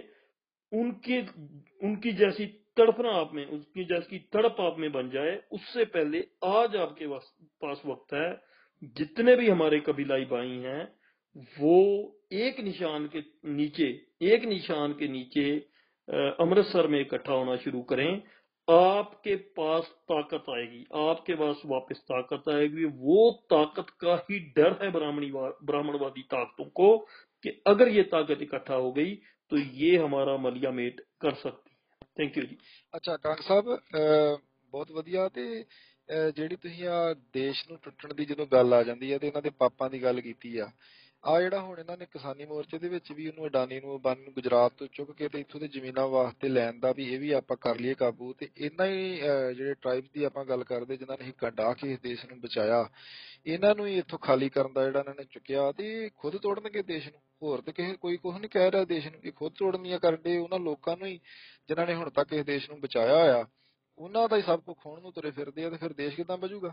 ਦੂਜੀ ਗੱਲ ਤੁਹਾਡਾ ਬਹੁਤ ਇਹਦੇ ਵਿੱਚ ਸਟੱਡੀ ਵੀ ਆ ਇੰਟਰਸਟ ਵੀ ਆ, ਜਿਹੜੀਆਂ ਜੰਗਾਂ ਹੋਈਆਂ ਹੁਣ ਤੱਕ ਪਾਕਿਸਤਾਨ ਦੇ ਨਾਲ, ਭਾਵੇਂ ਚਾਈਨਾ ਦੇ ਨਾਲ, ਇਹ ਨਾ ਉਹ ਚੀਜ਼ ਨੂੰ ਬੜਾ ਲੁਕਾ ਕੇ ਜੇ ਰੱਖ ਲਿਆ ਗਿਆ ਤੇ ਜਦੋਂ ਇਹ ਕੋਈ ਫਿਲਮਾਂ ਬਣਾਉਂਦੇ ਆ ਜਾਂ ਕੁਛ ਤੇ ਉੱਥੇ ਪੰਪ ਪੰਪ ਦੇਣ ਵਾਸਤੇ ਵਧਾ ਚੜਾ ਕੇ ਪੇਸ਼ ਕਰ ਦਿੰਦੇ ਆ। ਪਰ ਜਦੋਂ ਅਸੀਂ ਲੋਕਲ ਲੋਕਾਂ ਦੇ ਕੋਲੋਂ ਉੱਥੋਂ ਦਿਆਂ ਦੇ ਕੋਲੋਂ ਸੁਣਦੇ ਆ ਨਾ ਗੱਲਾਂ ਬਾਤਾਂ ਤੇ ਉਹਦੇ ਵਿੱਚ ਜਿਹੜੇ ਇਹਨਾਂ ਦੇ ਮੇਨ ਅਹੁਦਿਆਂ ਦੇ ਉੱਤੇ ਜਿਹੜੇ ਬੰਦੇ ਸੀ ਉਹ ਡਰ ਕੇ ਉੱਥੋਂ ਭੱਜ ਆਏ ਤੇ ਲੋਕਲ ਲੋਕਾਂ ਨੂੰ ਚੁੱਕ ਕੇ ਆਪਣਾ ਆਪ ਬਚਾਉਣਾ ਪਿਆ। ਉਹਨਾਂ ਦੇ ਨਾਮ ਤੇ ਉਹਨਾਂ ਦਾ ਕੀ ਉਹ ਕਿਵੇਂ ਕਿਵੇਂ ਆ ਜਿਹੜਾ ਅਹ, ਜਦੋਂ ਪਾਕਿਸਤਾਨ ਦੇ ਨਾਲ ਬਿਆਸ ਤੋਂ ਪਰਲੇ ਏਰੀਆ ਦੀ ਜਿਹੜੀ ਗੱਲ ਮੈਂ ਪਹਿਲਾਂ ਕੀਤੀ ਸੀ ਸੋ ਉਹ ਉਹਨਾਂ ਦੇ ਜੇ ਨਾਮ ਤੁਸੀਂ ਲੱਭ ਕੇ ਜਾਂ ਕਿਸੇ ਤਰੀਕੇ ਨਾਲ ਇਹਦੇ ਤੇ ਥੋੜਾ ਜਿਹਾ ਟਾਈਮ ਦੇ ਕੇ ਕਿਤੇ ਲੱਭ ਲਿਆ ਹੋਵੇ ਸਾਰਾ ਕੁਝ ਤੇ ਹਿੰਦੁਸਤਾਨ ਦੇ ਜਾਂ ਭਾਰਤ ਦੇ ਲੋਕਾਂ ਨੂੰ ਥੋੜਾ ਹੋਰ ਕਲੀਅਰ ਹੋ ਜਾਊਗਾ ਵੀ ਆਰਮੀ ਆਰਮੀ ਕਰਦੇ ਜੇ। ਕੌਣ ਲੋਕ ਹੀ ਇਸ ਆਰਮੀ ਵਿੱਚ ਜਿਨ੍ਹਾਂ ਨੇ ਦੇਸ਼ ਨੂੰ ਬਚਾਇਆ ਵਾ ਤੇ ਕਿਹੜੇ ਹੀ ਜਿਹੜੇ ਉਹ ਸਭ ਕੁਝ ਛੱਡ ਕੇ ਤੇ ਪਛਾਣ ਨਾ ਹਟਾਏ ਵੀ ਅਸੀਂ ਇਹਨੇ ਜੋਗੇ ਨਹੀਂ ਆ। ਇਹ ਇੱਥੋਂ ਤੱਕ ਸੁਣ ਚ ਆਇਆ ਵਾ ਵੀ ਉਹ ਕਹਿੰਦੇ ਸੀ ਵੀ ਇਹ ਤੇ ਸਿੱਧੀਆਂ ਮੂੰਹ ਤੇ ਗੋਲੀਆਂ ਮਾਰਦੇ ਆ, ਜਦੋਂ ਆ ਪਾਕਿਸਤਾਨ ਇਹਨੂੰ ਆਉਂਦਾ ਸੀ। ਅਹ ਸ਼ਾਇਦ ਉਹ ਬਿਹਾਰ ਦੇ ਸੀ ਫੌਜੀ ਜਾਂ ਕਿੱਦਾਂ ਤੇ ਉਹ ਛੱਡ ਕੇ ਚਲ ਗਏ ਵੀ ਅਸੀਂ ਮਰਨਾ ਥੋੜਾ ਲੋਕਲ ਲੋਕਾਂ ਨੇ ਚੁੱਕ ਕੇ ਆਪਣੇ ਆਪ ਨੂੰ ਪ੍ਰੋਟੈਕਟ ਕੀਤਾ ਤੇ ਉਹਨਾਂ ਨੂੰ ਭਜਾਇਆ ਉੱਥੋਂ। ਸੋ ਇਹਦੇ ਤੇ ਵੀ ਥੋੜੀ ਜਿਹੀ ਕਿਸੇ ਦਿਨ ਕੱਢ ਕੇ ਟਾਈਮ ਤੇ ਕਰਕੇ ਤੇ ਇੱਥੇ ਥੋੜਾ ਜਿਹਾ ਕਲੀਅਰ ਕੀਤਾ ਜਾਵੇ, ਇਹਦੇ ਬਾਰੇ ਲੋਕਾਂ ਨੂੰ ਦੱਸਿਆ ਜਾਵੇ ਵੀ ਇਹ- ਇਹ ਰਿਐਲਿਟੀ ਕੀ ਹੈ, ਇਹਦੇ ਪਿੱਛੇ ਜਿਹੜਾ ਦੇਸ਼ ਹੁਣ ਤੱਕ ਬਚਿਆ ਹੋਇਆ ਵਾ ਤੇ ਇਹ ਕਿਵੇਂ ਉਹਨਾਂ ਹੀ ਲੋਕਾਂ ਨੂੰ, ਅਹ ਉਹਨਾਂ ਦਾ ਸਭ ਕੁਝ ਖੋ ਕੇ ਤੇ ਦੇਸ਼ ਨਿਕਾਲਾ ਦੇਣਾ ਚਾਹੁੰਦੇ ਆ। ਥੈਂਕ ਯੂ ਗੁਰਜਨ ਜੀ। ਅਹ ਬਿਲਕੁਲ ਜੇ ਅਸੀਂ ਨਾ ਇਹ ਤਾਂ ਕਰੰਟਲੀ ਮੈਨੂੰ ਨਾ ਇਦਾਂ ਮੈਂ ਕਾਫੀ ਦੇਰ ਤੋਂ ਲੱਭ ਰਿਹਾ ਸੀ ਇਸ ਬੰਦੇ ਦੀ ਪੋਸਟ ਨੂੰ ਤੇ ਮੈਂ ਜਦੋਂ ਖੁਦ ਪਹਿਲਾਂ ਪੜ੍ਹੀ ਸੀ ਤਾਂ ਬੜਾ ਭਾਵਕ ਹੋਇਆ ਸੀ ਤੇ ਇਸੇ ਕਰਕੇ ਮੈਂ ਪ੍ਰੈਜ਼ੈਂਟ ਕਰਨੀ ਚਾਹੁੰਦਾ ਸੀ। ਅਦਰਵਾਈਜ਼ ਜਿਹੜਾ ਅੱਜ ਕੱਲ ਦਾ ਆਪਣਾ ਜਿਹੜਾ ਮੇਨ ਪ੍ਰੋਜੈਕਟ ਆ ਉਹ ਆ ਹਰਿਆਣਾ ਰਾਜਸਥਾਨ ਜਾਂ ਵੈਸਟਰਨ ਯੂਪੀ ਦੇ ਵਿੱਚੋਂ ਮੂਲ ਸ਼ੰਕਰ ਤਿਵਾਰੀ ਜਿਹਦਾ ਕਿ ਨਕਲੀ ਝੂਠਾ ਨਾਮ ਜਿਹੜਾ ਸੀਗਾ ਦਿਆਨੰਦ ਸਰਸਵਤੀ ਸੀ ਉਹਨੇ ਚੋਰੀ ਦਾ ਨਾਮ ਰੱਖ ਲਿਆ ਸੀ ਦਿਆਨੰਦ ਸਰਸਵਤੀ। ਉਹਨੇ ਆ ਕੇ ਜਿਹੜਾ ਲੋਕਾਂ ਦੇ ਵਿੱਚ ਅਹ, ਗਲਤ ਗਲਤ ਚੀਜ਼ਾਂ ਸਿੱਖੀ ਦੇ ਖਿਲਾਫ ષਡਯੰਤਰ ਕੀਤਾ ਆ। ਅੱਜ ਤੋਂ 100 ਅਹ, ਤਕਰੀਬਨ ਅਹ, ਤਰ- 143 ਤੋਂ 146 ਸਾਲ ਦਾ ਟਾਈਮ ਬਣਦਾ ਆ ਜਿਹੜਾ ਉਹ ਸਾਰੇ ਦਾ ਸਾਰਾ ਕੀਤਾ ਆ। ਉਹਦੇ ਬਾਰੇ ਵਿੱਚ ਜਦੋਂ ਤੋਂ ਲੈ ਕੇ ਸ਼ੁਰੂ ਕਰ ਤੋਂ ਗਠਨ ਕਰਨ ਤੱਕ ਤੇ ਫਿਰ ਐਗਜ਼ੀਕਿਊਟ ਕਰਨ ਤੱਕ ਤੇ ਉਹਦੇ ਤੇ ਸਭ ਤੋਂ ਪਹਿਲਾਂ ਜਿਹੜਾ ਆਪਾਂ ਕੰਮ ਕਰਨਾ ਉੱਤੇ ਕਰਨਾ ਆ। ਤੇ ਉਸ ਤੋਂ ਬਾਅਦ ਫਿਰ ਹੌਲੀ ਦੀ ਹੌਲੀ ਸਟੈਪ ਬਾਏ ਸਟੈਪ ਆਪਾਂ ਸਾਰੀਆਂ ਚੀਜ਼ਾਂ ਤੇ ਇਹ ਤੇ ਮੈਨੂੰ ਅੱਜ ਅਚਾਨਕ ਉਹ ਦੁਬਾਰਾ ਪੋਸਟ ਲੱਭ ਗਈ ਤੇ ਮੈਂ ਤਾਂ ਉਹ ਤੇ ਵੀਰ ਦੀ ਗੱਲ ਤੇ ਗੱਲ ਕੀਤੀ। ਅਦਰਵਾਈਜ਼ ਆਪਾਂ ਸਭ ਤੋਂ ਪਹਿਲਾਂ ਜਿਹੜਾ ਸਾਡੇ ਵੱਲੋਂ ਬਾਕੀ ਵੀਰਾਂ ਦੇ ਆਪਣੇ ਆਪਣੇ ਪ੍ਰੋਜੈਕਟ ਨੇ ਚੱਲ ਰਹੇ, ਸਾਡਾ ਸਾਰਿਆਂ ਦੇ ਨਾਲ ਪੂਰਨ ਸਹਿਯੋਗ ਹੈ, ਜਿਹੜਾ ਵੀ ਸਿੱਖ ਸਮਾਜ ਜਾਂ ਲੋਕਲ ਲੋਕਾਂ ਦੀ ਭਲਾਈ ਦੀ ਕਿਸੇ ਵੀ ਤਰੀਕੇ ਦੀ ਕੋਈ ਗੱਲ ਕਰਦਾ ਹੈ, ਸਾਡਾ ਉਹਨਾਂ ਦੇ ਨਾਲ ਪੂਰਨ ਸਹਿਯੋਗ ਹੈ। ਅਹ ਪਰ ਹਰ ਕਿਸੇ ਦੇ ਆਪਣੇ ਆਪਣੀ ਪਕੜ ਹੁੰਦੀ ਹੈ, ਹਰ ਵਿਸ਼ੇ ਦੇ ਉੱਤੇ। ਉਹਨੂੰ ਆਪਾਂ ਯੂਜ਼ ਕਰਦੇ ਹੋਏ ਹਰ ਬੰਦੇ ਦੀ ਕਿਸੇ ਨਾ ਕਿਸੇ ਚੀਜ਼ ਦੇ ਉੱਤੇ, ਅਲੱਗ-ਅਲੱਗ ਵਿਸ਼ਿਆਂ ਦੇ ਉੱਤੇ ਮਹਾਰਤ ਹੁੰਦੀ ਹੈ, ਉਹਨੂੰ ਯੂਜ਼ ਕਰਦੇ ਹੋਏ ਆਪਾਂ ਉਹਨੂੰ ਕੰਮ ਨੂੰ ਵੰਡ ਕੇ ਕਰ ਰਹੇ ਹਾਂ ਸਾਰੇ ਵੀਰ। ਤੇ ਅਸੀਂ ਥੋੜੀ ਜੀ ਟੀਮ ਨੇ ਸਭ ਤੋਂ ਪਹਿਲਾਂ ਜਿਹੜਾ ਚੈਪਟਰ ਕਲੀਅਰ ਕਰਨਾ ਆ ਵੀ ਇਸ ਮੂਲ ਸ਼ੰਕਰ ਤਵਾਰੀ ਨਾਂ ਦੀ ਬਿਮਾਰੀ ਜਿਹੜੀ ਲੱਗੀ ਹੈ ਇਸ ਖਿੱਤੇ ਨੂੰ ਨਾਰਥ ਵੈਸਟ ਨੂੰ, ਇਹ, ਇਹਦਾ ਇਲਾਜ ਜਿਹੜਾ ਹੈ ਉਹ ਕਰਨ ਦੀ ਕੋਸ਼ਿਸ਼ ਕਰਨੀ ਆ। ਤੇ ਕੋਸ਼ਿਸ਼ ਕਰਾਂਗੇ ਕਿ ਮਾਰਚ ਤੋਂ ਪਹਿਲਾਂ ਪਹਿਲਾਂ ਫਰਵਰੀ ਐਂਡ 28 ਫਰਵਰੀ ਤੋਂ ਪਹਿਲਾਂ ਪਹਿਲਾਂ ਅਸੀਂ ਤੁਹਾਨੂੰ ਕੋਈ ਬਹੁਤ ਹੀ ਸੋਹਣੇ ਰਿਜ਼ਲਟ ਇਹਦੇ ਦਈਏ। ਇੱਥੇ ਅਸੀਂ ਪੂਰਨ ਤੌਰ ਤੇ ਕੰਮ ਕਰਨਾ। ਇਹ ਵਿੱਚ ਚਲੋ ਆ ਗਿਆ। ਜਨਰਲ ਸੁਰੇਖ ਸਿੰਘ ਜੀ ਨੂੰ ਯਾਦ ਕਰਨਾ ਬਹੁਤ ਜ਼ਰੂਰੀ ਸੀ। ਔਰ ਮੇਰੇ ਦਿਲ ਦੇ ਬੜੀ ਕਰੀਬ ਸੀ ਇਹ ਪੋਸਟ ਜਦੋਂ ਮੈਂ ਦੁਬਾਰਾ ਦੇਖੀ ਤਾਂ ਮੇਰਾ ਦਿਲ ਕੀਤਾ ਕਿ ਮੈਂ ਅੱਜ ਵੀਰਾਂ ਭੈਣਾਂ ਨਾਲ ਜ਼ਰੂਰ ਸ਼ੇਅਰ ਕਰਾਂ। ਅਦਰਵਾਈਜ਼ ਆਪਾਂ ਕੋਸ਼ਿਸ਼ ਕਰਨੀ ਕਿ ਪਹਿਲਾਂ ਆਪਾਂ ਮੂਲ ਸ਼ੰਕਰ ਤਵਾਰੀ ਨਾਂ ਦੀ ਬਿਮਾਰੀ ਨੂੰ ਸਾਫ਼ ਕਰੀਏ ਇਸ ਖਿੱਤੇ 'ਚ। ਜੀ ਜੀ, ਬਿਲਕੁਲ ਤੁਹਾਡੀ ਮਿਹਨਤ ਜਿਹੜੀ ਉਧਰਲੇ ਬੰਨੇ ਤੁਸੀਂ ਲਾਈ, ਉਹ ਦਿਖਦੀ ਆ, ਤੁਹਾਡੀ ਸਟੱਡੀ ਦਿਖਦੀ ਆ। ਪਰ ਜਦੋਂ ਤੁਸੀਂ ਅੱਜ ਦਾ ਜਿਹੜਾ ਇਹ ਸ਼ੇਅਰ ਕੀਤਾ ਵਾ, ਅਹ, ਜਿਹੜਾ ਲੇਖ, ਇਹਦੇ ਵਿੱਚੋਂ, ਅਹ, ਉਹਨਾਂ ਲੋਕਾਂ ਨੂੰ ਬੜਾ ਕੁਝ ਸਿੱਖਣ ਨੂੰ ਮਿਲ ਜਾਂਦਾ ਜਾਂ ਸੁਣਨ ਨੂੰ ਮਿਲ ਜਾਂਦਾ ਵਾ ਵੀ ਕਿਉਂ ਲੋਕ ਬਾਗੀ ਹੁੰਦੇ ਆ ਜਾਂ ਕਿਉਂ ਉਹਨਾਂ ਨੂੰ ਧਕੇਲਿਆ ਗਿਆ ਇਧਰ ਨੂੰ ਵੀ ਇੱਕ ਇਦਾਂ ਦੇ ਅਫਸਰ ਦੇ ਨਾਲ ਇਹੋ ਜਿਹਾ ਵਿਹਾਰ ਜਿਹੜਾ ਤੁਸੀਂ ਅੱਜ ਦੇ ਇੱਥੇ ਸ਼ੋਅ ਕੀਤਾ ਜਿਹੜਾ ਸਾਰੇ ਸਾਹਮਣੇ ਸੁਣਾਇਆ ਵਾ ਜਦੋਂ ਇਦਾਂ ਦਾ ਵਿਹਾਰ ਹੋਊਗਾ ਤੇ ਫਿਰ ਲੋਕ ਕੀ ਕਰਨਗੇ? ਸੋ ਇਹ ਵੀ ਕਦੇ ਕਦੇ ਚਲੋ ਨਾਲ ਨਾਲ ਜ਼ਰੂਰੀ ਹੈ ਬਾਕੀ ਤੁਹਾਡੀ ਉਹ ਸੇਵਾ ਤੇ ਤਾਂ, ਅਹ, ਤੁਸੀਂ ਜਿਹੜੀ ਕਰ ਰਹੇ ਜੇ ਐਪਰੀਸ਼ੀਏਟ ਕਰਦੇ ਹਾਂ ਅਸੀਂ ਕਿ ਤੁਸੀਂ ਲੋਕਾਂ ਨੂੰ ਜਗਾ ਰਹੇ ਜੇ ਹਾਂਜੀ। ਇਹਨਾਂ ਦੀ ਗੁਲਾਮੀ ਚੋਂ। ਹਾਂਜੀ ਵੀਰ ਜੀ ਬਾਅਦ ਚ ਇੱਥੇ ਹੀ ਕੰਮ ਆਪਾਂ ਕਰਾਂਗੇ। ਉਹ ਅਹ, ਜਿੱਦਾਂ ਹੀ ਉਹ ਜਾਣ ਕੇ ਆਪਾਂ ਕੋਸ਼ਿਸ਼ ਕਰਨੀ ਮਾਰਚ ਕੰਪਲੀਟ ਹੋ ਜਾਵੇ ਅਹ ਮਾਰਚ ਚੜ੍ਹਨ ਤੋਂ ਪਹਿਲਾਂ ਪਹਿਲਾਂ ਤੋਂ ਉਸ ਤੋਂ ਬਾਅਦ ਉਹਨੂੰ ਆਪਣੀਆਂ ਲਾਇਬ੍ਰੇਰੀਆਂ ਚ ਇੱਧਰ ਉੱਧਰ ਫ੍ਰੀ ਆਫ ਔਰ ਨਾਲ ਦੀ ਨਾਲ ਮੈਂ ਇਹ ਸਾਰੀ ਸੰਗਤ ਨੂੰ ਜ਼ਰੂਰ ਦੱਸ ਦਿਆਂ ਕਿ ਜਿੰਨਾ ਵੀ ਆਪਾਂ ਕੰਮ ਕਰ ਰਹੇ ਹਾਂ ਅਹ, ਕਿਸੇ ਪੈਸੇ ਦਾ ਇਹਦੇ ਨਾਲ ਕੋਈ ਲੈਣਾ ਦੇਣਾ ਨਹੀਂ ਆ। ਕਈ ਵਾਰ ਹੁੰਦਾ ਕਿ ਰਾਈਟਰ ਜ਼ਿਆਦਾਤਰ ਇਹ ਜਾਂ ਰਿਸਰਚਰ ਸਕਾਲਰ ਕਰਦੇ ਨੇ ਉਹ ਉਹਨਾਂ ਨੂੰ ਮੈਂ ਨਹੀਂ ਕਹਿੰਦਾ ਕਿ ਉਹ ਗਲਤ ਹੁੰਦੇ ਨੇ ਉਹਨਾਂ ਨੂੰ ਪੈਸੇ ਦੀ ਲੋੜ ਹੁੰਦੀ ਆ। ਪਰਮਾਤਮਾ ਦੀ ਕਿਰਪਾ ਨਾਲ ਬਾਰੇ ਨੇ ਆਪਾਂ ਨੂੰ ਕੰਮ ਕਰ ਵਧੀਆ ਦਿੱਤੇ ਆ ਰੋਟੀ ਆਪਣੀ ਦੀ ਕਮਾਉਣ ਲਈ ਪੰਜ ਛੇ ਦਿਨ ਕੰਮ ਟਿਕਾ ਕੇ ਕਰੀਦਾ ਉਸ ਤੋਂ ਬਾਅਦ ਨਾਲ ਨਾਲ ਪੜੀਦਾ ਆ ਇਸ ਕਰਕੇ ਸਾਡੀ ਸਿਰਫ ਜਿਹੜੀ ਤੁਸਾਂ ਲੋਕਾਂ ਨੇ ਸਾਥ ਦੇਣਾ, ਉਹ ਇਹ ਹੀ ਆ ਕਿ ਜਦੋਂ ਆਪਾਂ ਕੋਈ ਵੀ ਗੱਲ ਕਰਨੀ ਆ, ਉਹ ਆਵਾਜ਼ ਵੱਧ ਤੋਂ ਵੱਧ ਬਾਹਰ ਜਾਵੇ। ਠੀਕ ਹੈ ਨਾ? ਇੰਨਾ ਹੀ ਆ। ਫ੍ਰੀ ਆਫ ਕਾਸਟ ਪੀਡੀਐਫ ਜਿੱਦਾਂ ਅੱਜ ਵੀ ਮੈਂ ਕਿਹਾ, ਇੱਥੇ ਕੋਈ ਵੀ ਵੀ ਰਿਕਾਰਡਿੰਗ ਹੈ ਉਹ ਆਪਣੇ ਹਰ ਸੋਸ਼ਲ ਮੀਡੀਆ ਅਕਾਊਂਟ ਤੋਂ ਚੈਨਲ ਤੋਂ ਚਲਾਵੇ, ਲੋਕਾਂ ਤੱਕ ਵੱਧ ਤੋਂ ਵੱਧ ਗੱਲ ਬਾਹਰ ਪਹੁੰਚਾਵੇ। ਇੰਨਾ ਹੀ ਆ। ਕੋਈ ਸਾਡਾ ਇਦਾਂ ਦਾ ਨਹੀਂ ਆ ਕਿ ਆ ਕਾਪੀਰਾਈਟ ਆ ਜੀ, ਫਲਾਣਾ ਆ, ਟਮਕਾਣਾ ਆ। ਇਦਾਂ ਹੀ ਅਸੀਂ ਪੀਡੀਐਫ ਬਣਾ ਕੇ ਚਾੜ ਦੇਣੀ ਆ ਕਿਸੇ ਵੀਰ ਦਾ ਦਿਲ ਕਰੇ ਸ਼ਰਦਾ ਨਾ ਵੀ ਜੀ ਮੈਂ 25 ਕਾਪੀਆਂ ਬਣਾ ਕੇ ਸ਼- ਵੰਡਣੀਆਂ ਫ੍ਰੀ ਚ ਪਲੀਜ਼ ਵੰਡੋ। ਕਿਸੇ ਦਾ ਦਿਲ ਕਰਦਾ ਮੈਂ 10 ਕਾਪੀਆਂ ਬਣਾ ਕੇ ਵੰਡਣੀਆਂ ਫ੍ਰੀ ਆਫ ਕਾਸਟ ਪੀਡੀਐਫ ਲੋਕਾਂ ਨੂੰ ਧੱਕੇ ਨਾ ਪੜਾਉਣੀ ਆ ਕਿ ਯਾਰ ਆ ਜਰੂਰ ਪੜ੍ਹ ਕੇ ਦੇਖ ਨਾ।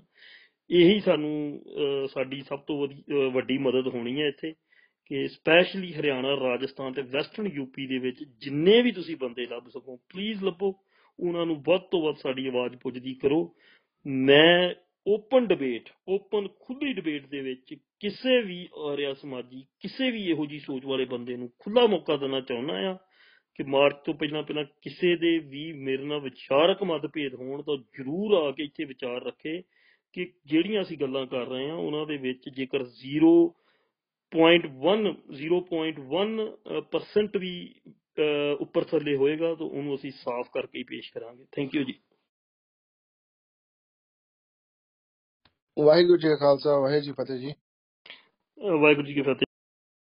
ਮੈਂ ਇੱਟ ਮਾਰ ਬੰਦ ਕਰਾਤਾ ਇਹਨਾਂ ਨੇ ਮੈਂ ਕੁੱਤੀ ਸਵਾਮੀ ਬਣ ਕੇ ਆਇਆ। ਤੇਰੇ ਪਿੱਛੇ ਚੜੇ ਰਹਿੰਦੇ ਆ। ਆਹੋ ਆ ਦੇਖੋ ਮੇਰੀ ਫੋਟੋ ਦੇਖੋ ਇਹ ਇਹ ਬੰਦੇ ਦਾ ਨਾਮ ਹੈ ਰਾਮ ਸਵਰੂਪ। ਜਰਾ ਗੂਗਲ ਕਰੋ Ram Swaroop 60 year old man Brahmin.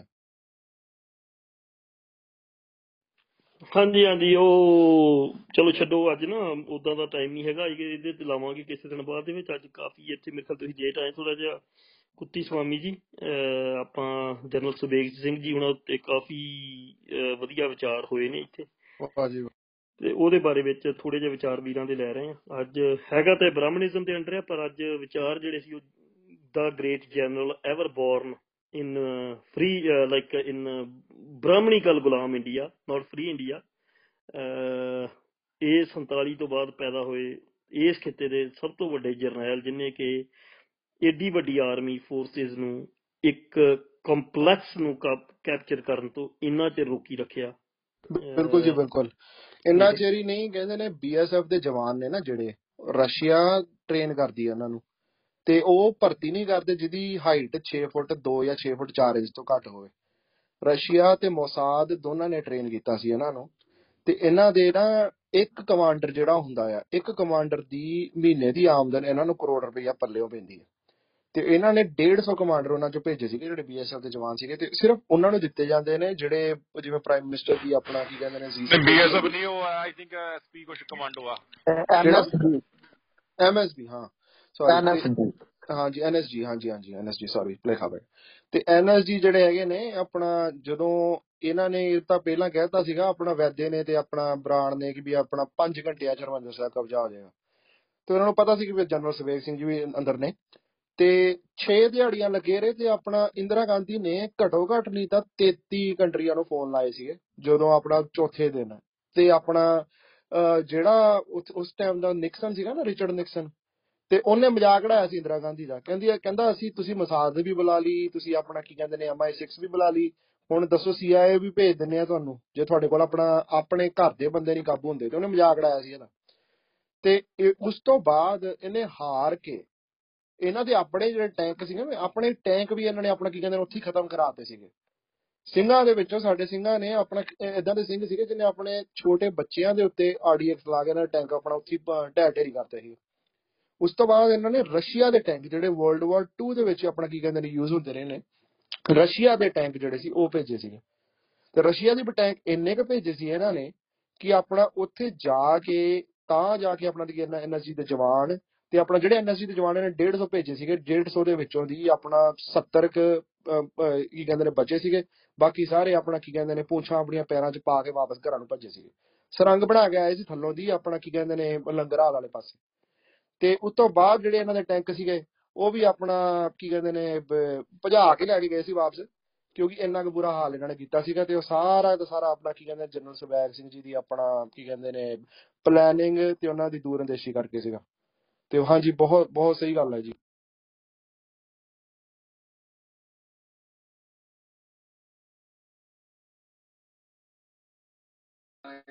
ਹਾਂਜੀ ਉਦਾਂ ਮੈਂ ਇਹ ਉਦਾਂ ਮੈਂ ਇਹ ਨੇ ਕਿਸੇ ਨੇ ਜੰਗ ਦਾ ਅਸਲ ਵੇਰਵਾ ਲੈਣਾ ਹੈ ਨਾ ਸਹੀ ਵੇਰਵਾ।